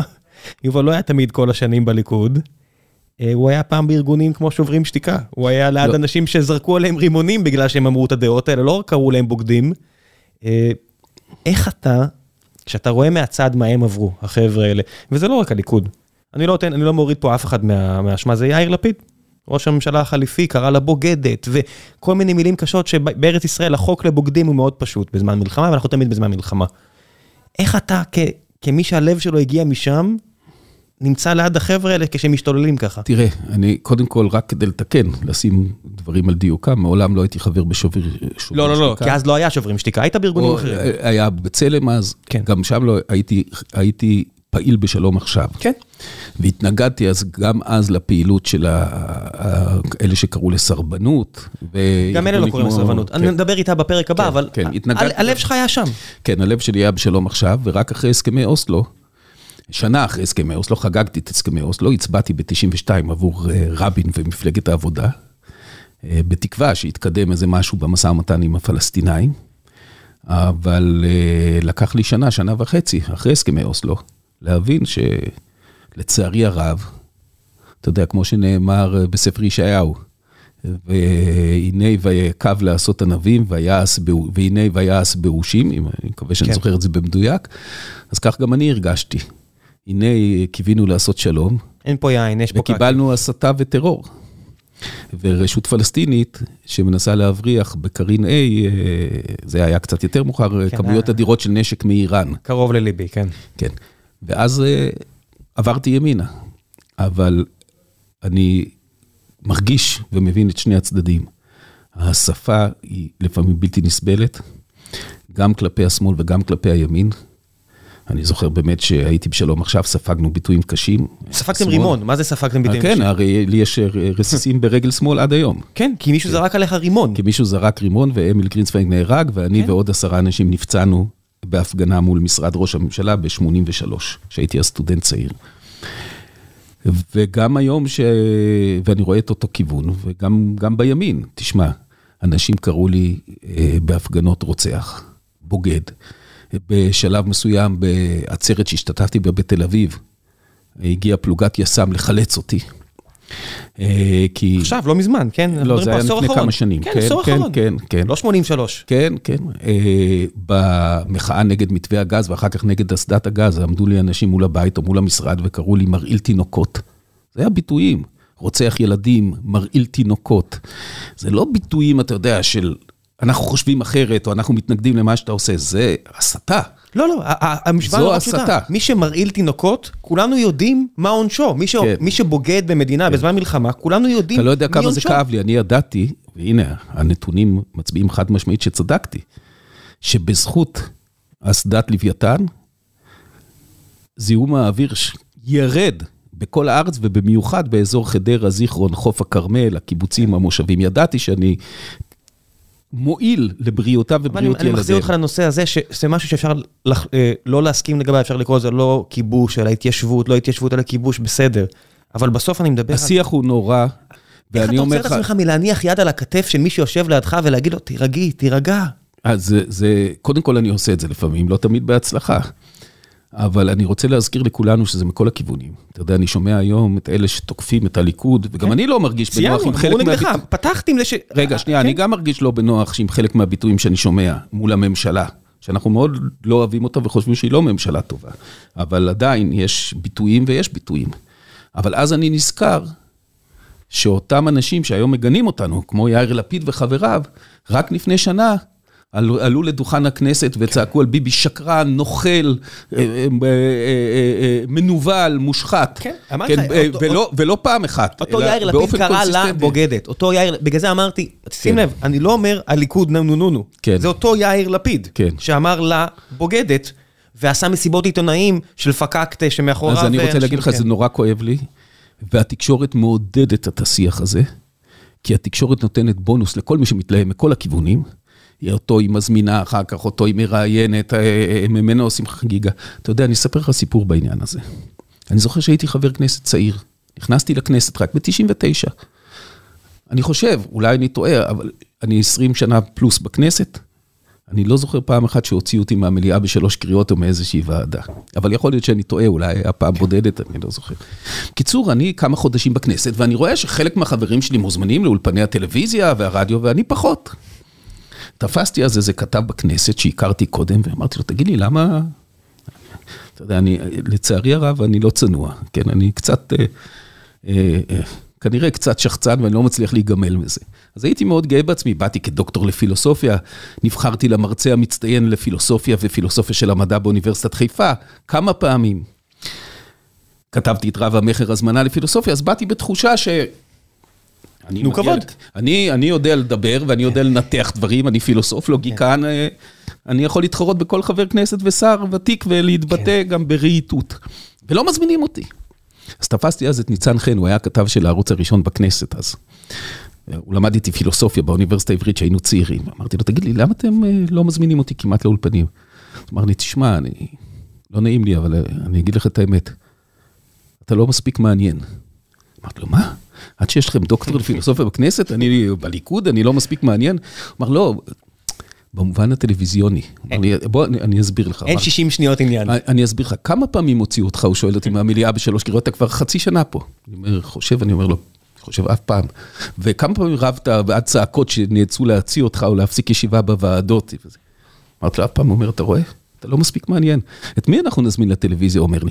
מי שבבוקר קילל ורב, עם החבר כנסת השני או במליאה הוציא אותו, נזמין אותו בערב להסביר למה הוא כל כך התעצבן, אולי הוא רוצה להתנצל, אולי נזמין גם את בר הפלוגתא שלו. זה, אתה צריך להיות יותר, זה מה שאנחנו רוצים. כואב לך שזה הולך ככה? זאת אומרת, אני מסתכל על החבר'ה שהתחיל, דן מרידור היה פה לא מזמן. ואתה מסתכל על חבר'ה כמו דן מרידור, כמוך, עם כל הכבוד, גם אם אני לא מסכים עם... תשמע, הדבר הנורא, ראם, כן. בכנסת אין אנשי אקדמיה כמעט בכלל. כלומר, קורה שמגיעים, אני לא היחידי. מגיעים לביקור, מה זה מגיעים? אבל אלה שמגיעים, בדרך כלל נפלטים אחרי קדנציה או מקסימום שתיים. ועכשיו אני אספר לך עוד סיפור בעניין הזה, שזה פשוט, אני לא יכול לשכוח את זה. אתה זוכר את פרופסור מנו טרכטנברג, עמנואל טרכטנברג? כן. פרופסור נודע, רציני לכלכלה, שהפך לחבר כנסת, הוא גם היה בעבר יו"ר המועצה הכלכלית, אז הוא גם, הוא גם היה, מינינו אותו, ביבי ואני, ליו"ר ועדת טרכטנברג במחאה, ואז הוא נכנס להיות חבר כנסת מטעם מפלגת העבודה. הוא היה באופוזיציה, אני הייתי בקואליציה, והיינו מיודדים. ביום אחד הוא הודיע על התפטרותו מהכנסת באמצע הקדנציה. נורא צרם לי, עד שיש בן אדם רציני, כלכלן רציני בכנסת. אני, אני כולה רק פילוסוף, הוא כלכלן. תפסתי אותו במליאה, אני זוכר איפה אפילו, בדיוק יצאנו החוצה, אמרתי לו, מנו, אני יכול להחליף אותך מילה שנייה? למה אתה מתפטר? לך, עד שיש, אה, יש פה כל כך מעט אנשי אקדמיה, יש פה המון גנרלים בדימוס בכנסת, המון משפטנים, המון אנשים שבאים מהמוניציפלי, ראשי ערים וסגני ראשי ערים לשעבר, עסקנים פוליטיים, שזה מכובד, זה הכל בסדר. אפילו אנשי עסקים, אבל אנשי אקדמיה אין פה כמעט, אל תעזוב. אז אמר לי, יובל, אתה בממשלה, אז אתה יכול להביא לידי ביטוי את, ה, את היכולות האינטלקטואליות והאקדמיות שלך, אבל אני באופוזיציה. אומר לי, תשמע, אני יושב בוועדת כספים, כחבר כנסת מטעם מפלגת העבודה, ואני מנסה לבקר את המדיניות שלכם, כן, כאופוזיציה, ואני מסביר בלשון שווה לכל נפש את הביקורת שלנו על המדיניות הכלכלית שלכם. אבל לידי יושבת ילדה ג'ינג'ית, שלא מבינה כלום בכלכלה, הוא אומר, וגם לא מנסה להבין, לא מנסה ללמוד, והיא כל עשר דקות צועקת על פקידי האוצר, הון שלטון עולם תחתון, או אני אחשוף את השקרים שלכם. אומר לי, את מי אתה חושב מזמינים בערב לטלוויזיה? אותי או את סתיו שפיר? גם אני הצמדתי את סתיו שפיר, לא הזמנתי יפה, אותו. אז, אז הוא אמר לי, לפחות אם אני חוזר לאקדמיה, הסטודנטים שלי, שצריכים לעבור את הבחינות, הם יעדיפו להקשיב לי מה שלסתיו שפיר. אז עדיף לי כבר להיות באקדמיה. אתה רואה פה איך התקשורת תורמת לשיח המתלהם ונותנת בונוס להתלהמות ותמריץ שלילי לרצינות ולניסיון להיות טיפה רציניים בכנסת ובממשלה. וזה דבר מאוד עצוב, זה קורה גם בדמוקרטיות אחרות, שהתקשורת מעודדת את השטחיות, אה, ובעיקר כשמדובר במערכת הפוליטית, היא אה, אה, פוגעת באלה שמנסים להיות טיפה יותר רציניים, יותר שקולים, יותר רהוטים, ונותנת בונוס אדיר לאלה שמתלהמים. בימין, בשמאל, מכל הכיוונים. אני יודע שאתה לא יכול להגיב, מן הסתם אני לא אגרור אותך לשם, אבל צריך גם חלק מה, מהאחריות. בסוף אני מאמין ב extreme ownership, וחלק מהאחריות היא גם אה, על חבריך מסביב. ולחבריך אני לא אומר רק הליכוד, כן? כל חברי הכנסת. בסוף אני לא יכול להטיל רק את האשמה בתקשורת, בסוף אדם קם בבוקר ובוחר איך להתנהג, ואני לא יכול לנקות, כמי שמאמין ליברל מהבחינה הזו באחריות אישית, אני לא יכול לנקות מאחריות את האנשים. אין לי מוצא מהדבר הזה, אבל... כן, אני יודע שאתה לא יכול... אה, העובדה הבסיסית היא, אני אומר לך כאדם אני מבין אה, תמריצים, אני מבין מה שאתה אומר. העובדה הבסיסית היא, שאם אתה לא מתלהם, אתה לא מעניין, מבחינה כן. תקשורתית. אתה יכול להיות אדם רציני, אדם שבוחן את הדברים לעומק, אדם שמתעמק בדברים שהוא עוסק בהם, שמנסה לפחות להיות רציני. אם אתה לא מתלהם, אתה לא מעניין. תמריצים, ככה זה עובד בסוף. בוא נעשה קצת שאלות מן הקהל, אה, ולפני שנגיע לשלב השאלות מן הקהל, דבר המפרסם. היי hey, חבר'ה, לפני שנחזור לשלב השאלות מן הקהל עם יובל, שהיה מאוד מעניין, אני רוצה לספר לכם על נותני החסות הנוספים שלנו. והפעם, זו חברה שאני מאוד מאוד נהנה לדבר עליה ולפרסם אותה, כי אני יושן על אחד ממוצריה, וזו חברת פנדה זיזי. חברת פנדה זיזי מוכרת מזרנים. אתם מכירים את החוויה הזו שאתם מגיעים לאולם תצוגה שיש בו 30-40 מזרנים, ואתם משנים על שלל מזרנים במחירים שנעים ממעט מאוד להמון המון המון המון, ואתם לא יודעים באמת מה יותר נוח או פחות נוח. פנדה פתרו את הבעיה הזו בכך שהכל נעשה באינטרנט, מה שמאפשר להם להוריד מחירים ולתת לכם חוויית שירות אמריקאית, כמו שנהוג בארצות הברית, ומאוד היה חסר לי לראות חברות כאלה בארץ, לכן גם הזמנתי מהם מזרן, ממנו אני מאוד מאוד מרוצה, בלי שום קשר לחסות הזו. ואז כשהם הציעו לי לעבוד ביחד, מאוד שמחתי, כי אני לקוח מרוצה בעצמי, אפשר לישון על המזרן במשך עשרות ימים לפני שמחליטים אם רוצים אותו או לא, ואם לא, תחזירו. הם ישמחו לקבל אותו בחזרה, תסבירו להם רק למה לא טוב, כדי שיוכלו ללמוד ולהשתפר.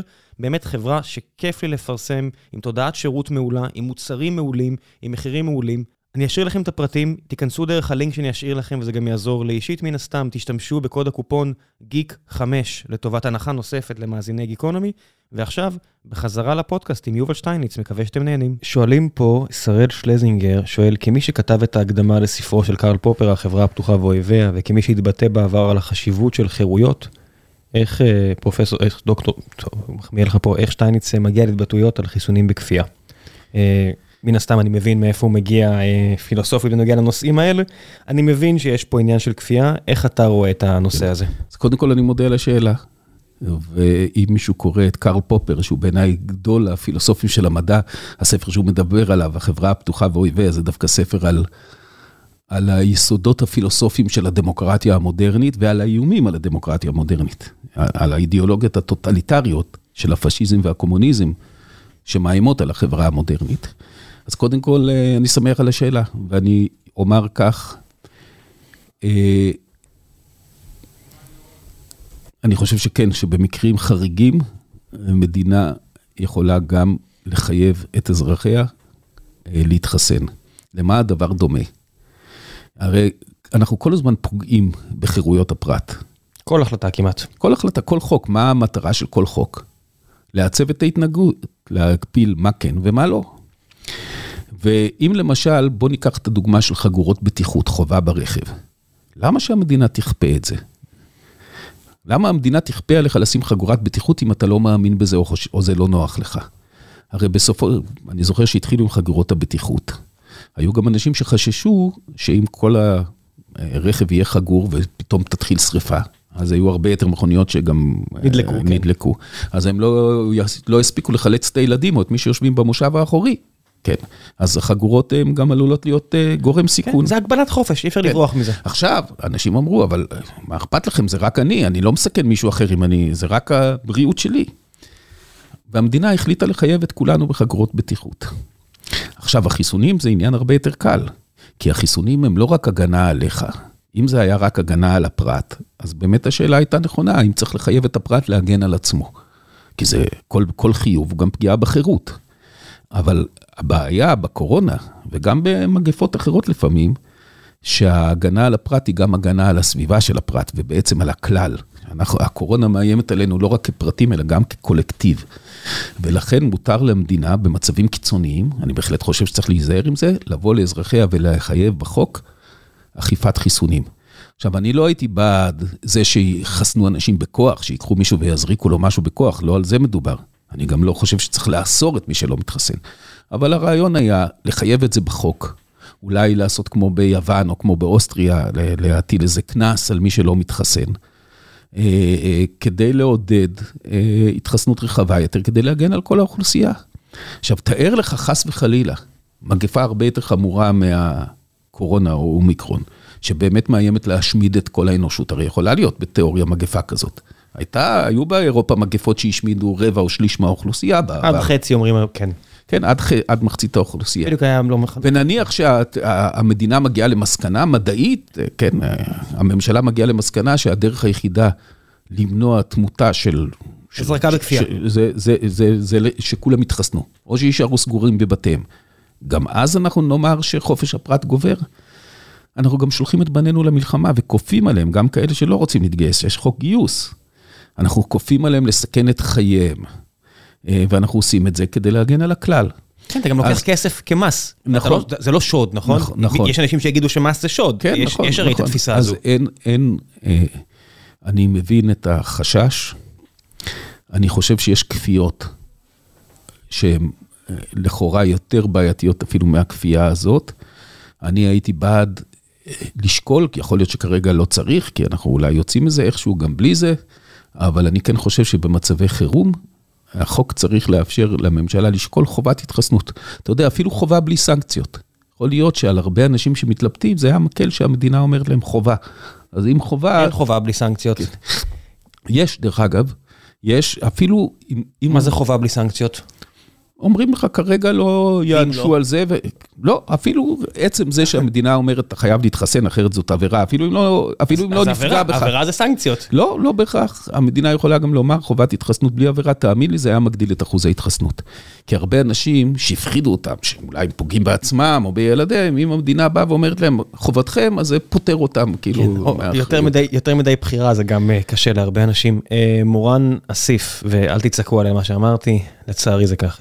מורן אסיף שואל או שואלת, שואל, הרגשתי שהיית פעיל מאוד בקואליציה, אבל נראה שבאופוזיציה אתה עובד הרבה פחות. זאת אומרת, הוא נותן פה דוח של אה, עמות, אה, עמותת שקוף, או, או, גוף, ש, או גוף שנקרא שקוף, של אה, הופעה במליאה וכל מיני כאלה. קודם כל צודק. למה זה קרה? קודם כל צודק, הייתי הרבה יותר פעיל בקואליציה.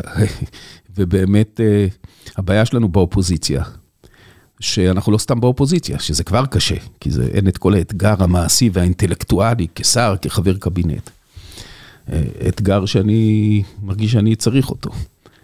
אבל אה, אנחנו גם לא חברים בוועדות בכנסת, כי באופן חסר תקדים, פגיעה ממש קשה במסורת הדמוקרטית בישראל, החליטו לקפח אותנו ולא לתת לנו את מספר החברים בוועדות כפי שמגיע לנו. למשל, אנחנו הליכוד 30 חברי כנסת, רבע מהכנסת, ועדת כספים יש 17 חברים, מגיע לנו 4 ורבע חברים. הציעו לנו שניים במקום זה. למה הדבר דומה? שנזכה בבחירות ב-30 מנדטים ויגידו, תקבלו 15 כיסאות בכנסת. אז זה, אה, אה, אתה יודע, תמיד יש ויכוח בין קואליציה לאופוזיציה, רוב, מיעוט, על פרוצדורות פה ושם. דבר כזה לא היה. ולכן לא יכולנו להשלים עם זה. ואנחנו לא חברים בוועדות בכנסת, אז באמת אה, אתה פעיל אה, פחות. אני רוצה להגיד לך, אבל אני לא מודד פעילות של חברי כנסת במספר השאילתות או במספר הצעות החוק. אני חושב שבישראל יש עודף חקיקה. להפך, תורידו חוק. אני אומר, אתה גם יכול לספור, אתה יודע, כמו שאני כן. מודד פה מפתחים, לא רק על אה, לכתוב קוד, אלא גם להוריד קוד. אני אף פעם לא רציתי להיות אלוף המחוקקים, כי אני חושב שאינפלציית החוקים במדינת ישראל היא גדולה מוגזמת. אז תוריד חוקים. ומזיקה לפעמים, יכול להיות. אבל אתה יכול להוריד חוקים, כן? יכול להיות. אז אני אומר, אני, אני חושב שבאמת, אתה יודע, לפעמים גם חוק אחד, או, או, או, או, או נאום אחד חשוב יותר מ-20. כל הניסיון למדוד כמותית, הוא, הוא בעיניי חוטא למטרה. שואלים פה כמה אנשים, אם היית יכול לבחור עכשיו תפקיד, נניח ואתם חוזרים לקואליציה, מפלגת הליכוד הופכת שוב המפלגה שמובילה את הממשלה, איזה תפקיד היית הכי רוצה לעצמך? כנראה שהם לא קראו את ספרי הקרב על הגז. אה, דעות גם משתנות, כתבת אותו ב-2017, לא? 18, אני חושב. כן. והוא התפרסם בתחילת 2020, כתבתי אותו ב-2019. הבנתי, אוקיי. אבל בספר, בחלק השני של הספר, יש שני חלקים. אחד, שאני מתאר בעיקר את פעילותיי, פעילותי בתחום האנרגיה והגז הטבעי וועדת שישינסקי כשר אוצר, וגם בתחום פירוק ועדת הריכוזיות, פירוק המונופולים והקרטלים. והחלק השני זה על מתווה הגז, על התקופה שבה הייתי שר אנרגיה. ואני מתאר איך נהייתי שר אנרגיה, איך אני נכנס בהתחלת החלק השני לראש הממשלה, ואני אומר לו שר אוצר, שר חוץ כמובן, רציתי להיות שר חוץ. ואז נתניהו אומר לי, יובל, עם כל הכבוד, אני החלטתי להשאיר את תיק החוץ אצלי הפעם, מסיבות שאני לא רוצה לפרט. אם אתה לא שר חוץ, מהתפקידים הפנויים שנשארו, איזה שר אתה מבקש להיות? אמרתי, אם אני לא שר חוץ, אז אני חושב שאני אבקש להיות שר אנרגיה. שאל אותי למה, אמרתי לו, תשמע, כי זה נורא. אוצר הטבע הכי גדול שהתגלה אי פעם במדינת ישראל, מאגר הגז לוויתן. כבר חלפו חמש וחצי שנים מאז שהוא התגלה, ולא רק שהוא עוד לא פותח, אין אפילו התחלה של אישורים והתחלת תוכניות כיצד לפתח אותו. ואנחנו מפסידים הכנסות מאוד גדולות, ובעיקר ממשיכים לשרוף כמויות אדירות של פחם בתחנות הכוח שלנו, פחם ונפט, ולזהם פה את איכות האוויר ואיכות הסביבה. וכך נהייתי שר אנרגיה. אז לשאלתך, שר אנרגיה. היה לי, לא, היה לי תמיד חלום יום אחד להיות שר החוץ של מדינת ישראל. לא יודע אם החלום הזה יתגשם אי פעם. בעצם הייתי דה פקטו חצי שר חוץ. זה תפקיד מעניין נראה לך? כן. תלוי איך עושים אותו. תראה, אני למשל בין השנים 2013 ל-2015 הייתי שר למודיעין, עניינים אסטרטגיים ויחסים בינלאומיים. לא היה שר חוץ בהתחלה, בשנה הראשונה, כי ליברמן היה במשפט שלו. והדרישה שלי הייתה לקבל את הסמכויות המלאות ולהיות המוביל של הטיפול בנושא הגרעין האיראני מול כל המעצמות. היה אז המשא ומתן, על, כמו היום, על הסכם הביניים ואחר כך על הסכם הקבע מול האיראנים, ואני תיאמתי עם, עם, עם מומחים מהמוסד, מאמ"ן, ממשרד החוץ, מהוועדה לאנרגיה אטומית, מכל משרדי, מהמל"ל, מכל משרדי הממשלה, אבל אני הובלתי את כל השיחות מול האמריקאים, מול המעצמות, האירופאים, הרוסים, עם ההשגות של ישראל והדרישות של ישראל לקראת בכל נושא הגרעין האיראני. ואז נפגשתי גם עם ביידן כסגן נשיא בבית הלבן. זוכר, הייתי בשלושה ימי דיונים ב State Department מול הצוות האמריקאי של ביל ברנס וונדי שרמן, שעסק מול האיראנים, גם ביקרתי, נפגשתי עם ראש ה-CIA, ב-CIA, וביום השלישי, אובמה הזמינו, סליחה, ביידן, סגן הנשיא, הוא היה אז ביידן, ואנשיו הזמינו אותי לשיחת סיכום בעניין הזה של הגרעין האיראני לבית הלבן. ואז הייתה פגישה מאוד ארוכה עם ביידן על כל הסוגיה האיראנית. אני נזכר ביום שאני רואה את ההסכם הדרדלה, לצערי, שכנראה הולכים לחתום עליו בקרוב. ואז לא שתקנו כמדינת ישראל, הרמנו כל צעקה, לא השגנו הסכם טוב, ההסכם הוא רע, אבל כל מה שטוב בהסכם, הורדת השערת, רמת השערת האורניום מ-20% ל-3.5%. פירוק כל האורניום שאושר מעבר לשלושה וחצי אחוז, פירוק הצנטרפוגות, פירוק הכור של המים הכבדים בערק, כל הדברים החיובים בהסכם היה בזכות הלחץ העצום שאנחנו אז יצרנו, לא רק בשיחות שאני ניהלתי, אלא גם באופן פומבי, הנאומים של ביבי, התדרוכים לעיתונות, המאמרים שכתבתי בוושינגטון פוסט, בניו יורק טיימס, כמובן שלנתניהו כראש ממשלה היה משקל גדול, אנחנו לחצנו על האמריקאים, על האירופאים, בצורה כזו, שבסוף הם כן דרשו כמה דרישות מהאיראנים. לא מספיק, רחוק מלהספיק, אבל יותר טוב מכלום. יצא לך פעם להתקל במישהו מהמשלחות האיראניות? לא, לא, לא, לא, לא היה כאילו לי עניין נתק, ולא אתה- אתה שוחחתי את הפנים בפנים. זה מצחיק, כי בסוף זה בני אדם, זה שתי מדינות שנמצאות במלחמה, עושות כל כך הרבה דברים שאי אפשר לציין אחת לשנייה, ובסוף, אם היית פוגש את הבן אדם, כנראה זה בסוף שני אנשים, אתה יודע, זה...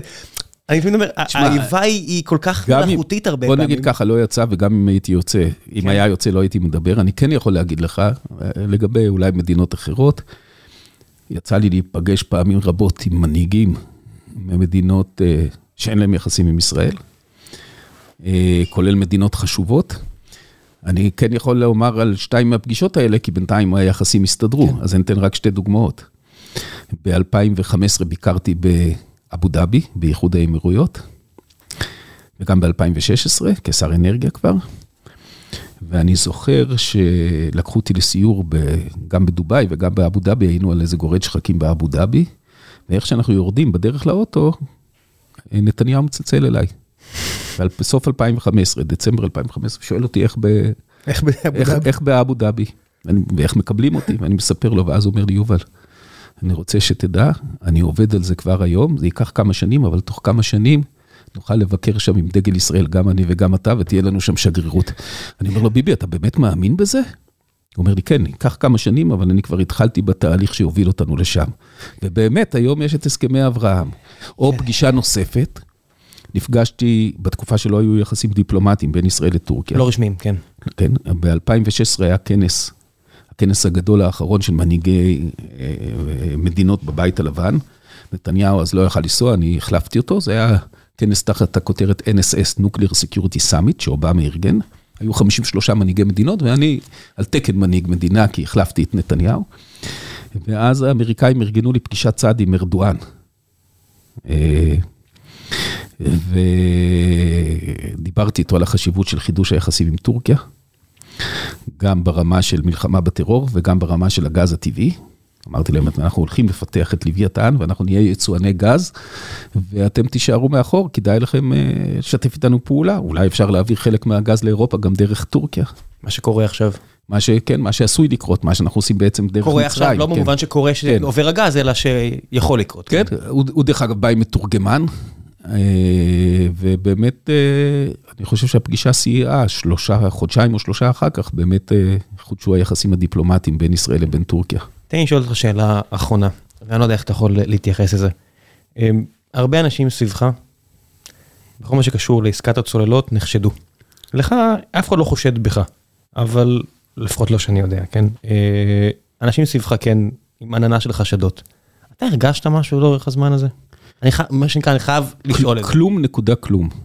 איך, איך אתה, כבן אדם חכם, כלום נקודה כלום, ואני רוצה להגיד לך, להזכיר לך, שאף אחד לא הרים דגל אדום. אני עוד לא יודע מה יקרה, בוא נחכה, לא נרשיע אנשים, כן, כן, יש לא- חזקת החפות. לא ציינתי שמות ולא... אני עדיין. מקווה שיסתבר שלא כצעקתה, אבל אני רוצה להגיד לך כלום. לרגע לא עלה בדעתי שקורה משהו לא כשר, אבל זה גם נכון לגבי כל השאר. גם אה, בוגי יעלון כשר ביטחון, שבסוף הביא את העסקאות האלה לאישור בקבינט, וגם הרמטכ"ל דאז, אף אחד מהם לא בא ואמר, יש לנו פה איזו תחושה של משהו לא כשר. היו ויכוחים, אבל תמיד יש ויכוחים ומשיכות לכאן ומשיכות לכאן. לרגע אה, לא עלה בדעתי אה, הדבר הזה. יש כל אה, כך הרבה גנרלים, שעם כל הכבוד זה בסוף כלכלה. יוצא בן אדם, פתאום אתה רואה אותו גר בסביון וגר באיזה אחוזה ענקית, "אה, משרתי ציבור, כל, כל אחד עושה את הבחירות שלו, אבל המתמטיקה לא מסתדרת. ואני אומר, בשלב מסוים אתה אומר, מה זה? המערכת פשוט מקבלת את כל עניין המאכריות. תשמע, אני... אפילו לא במובן פלילי, פשוט במובן שיש אנשים שהם מאכערים, ואנחנו פשוט מקבלים את קודם זה. כל, כל, באמת, כנראה צריך לשנות את הכללים. אה, אה, אה, זה פסול שאנשים יקבלו אחוזים. אתה יודע, אנשים יכולים לעבוד כריטרנר, כנציגים של מישהו, אבל לא באחוזים מעסקאות ביטחוניות. מצד שני, בוא, אל תשכח, גם בתעשיות הביטחוניות של ישראל, אם תסתכל על...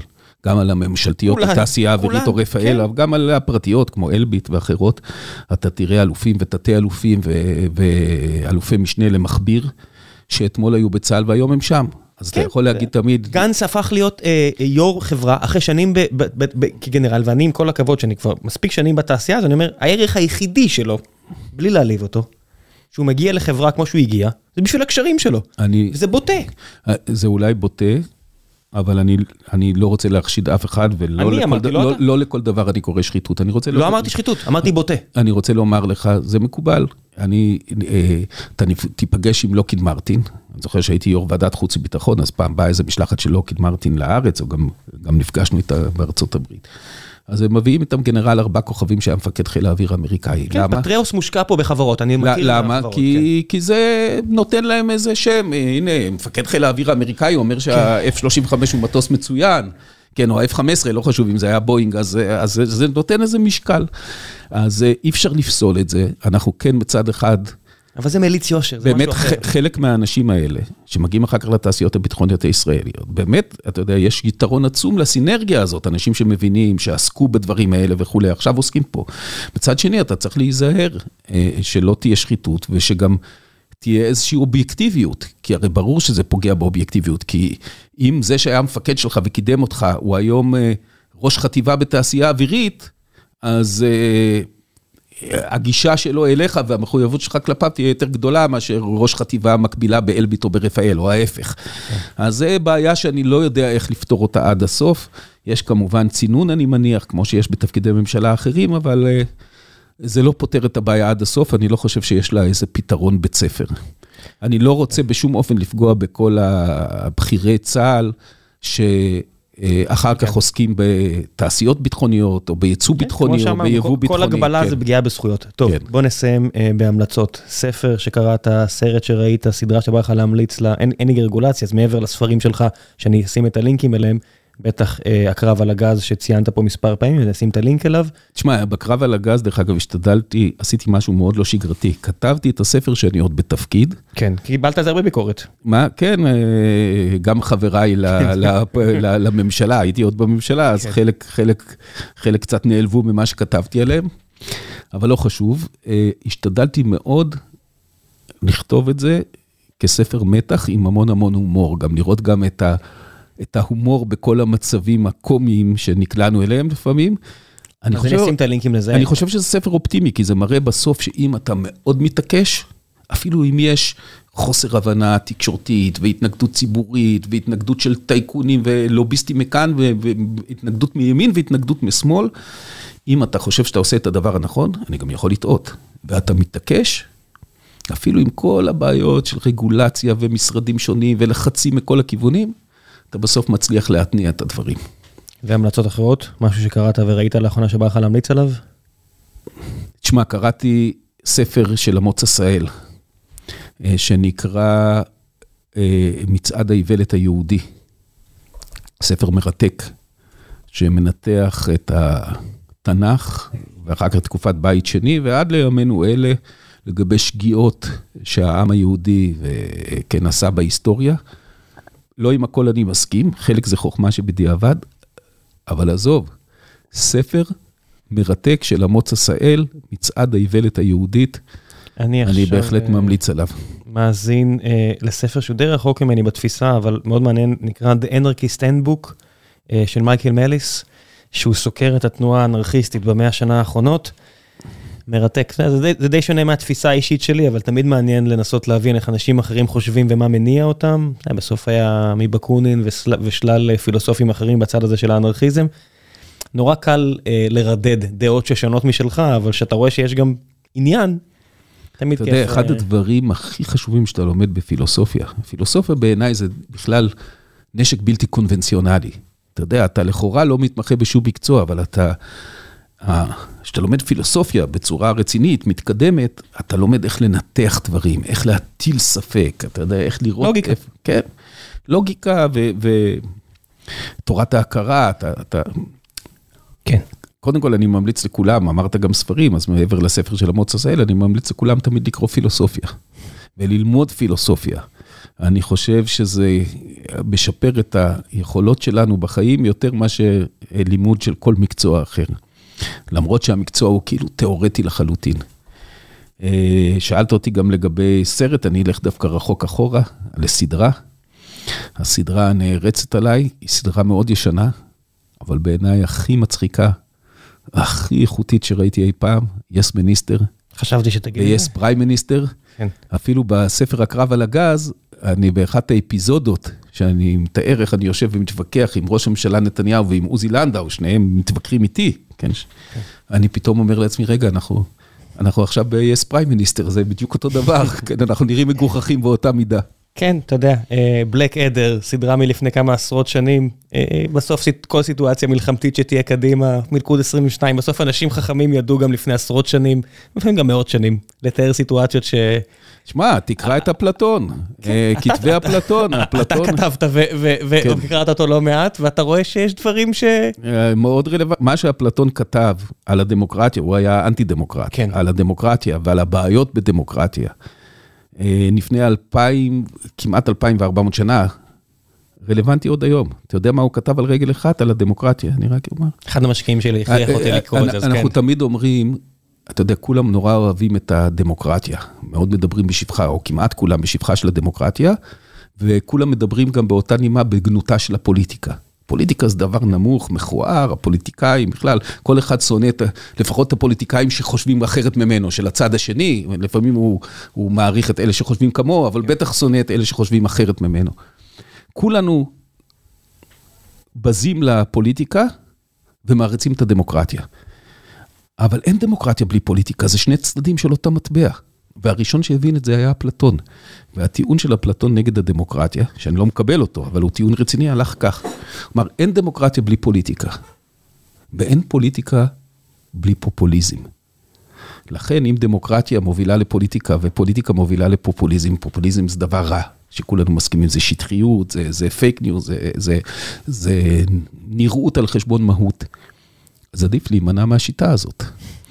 אז אני חושב כמו צ'רצ'יל, שלמרות המגרעות של הדמוקרטיה, זה נכון, אין דמוקרטיה בלי פוליטיקה. פוליטיקה זה הכרח בל יגונה בדמוקרטיה, ואין, לצערנו הרב, גם אין פוליטיקה בלי מידה מסוימת לפחות של פופוליזם. עדיין אני מעדיף את השיטה הדמוקרטית על כל שיטה אחרת. נסיים בכך. תודה רבה. גם לך, ראם. והמון בהצלחה. ביי ביי.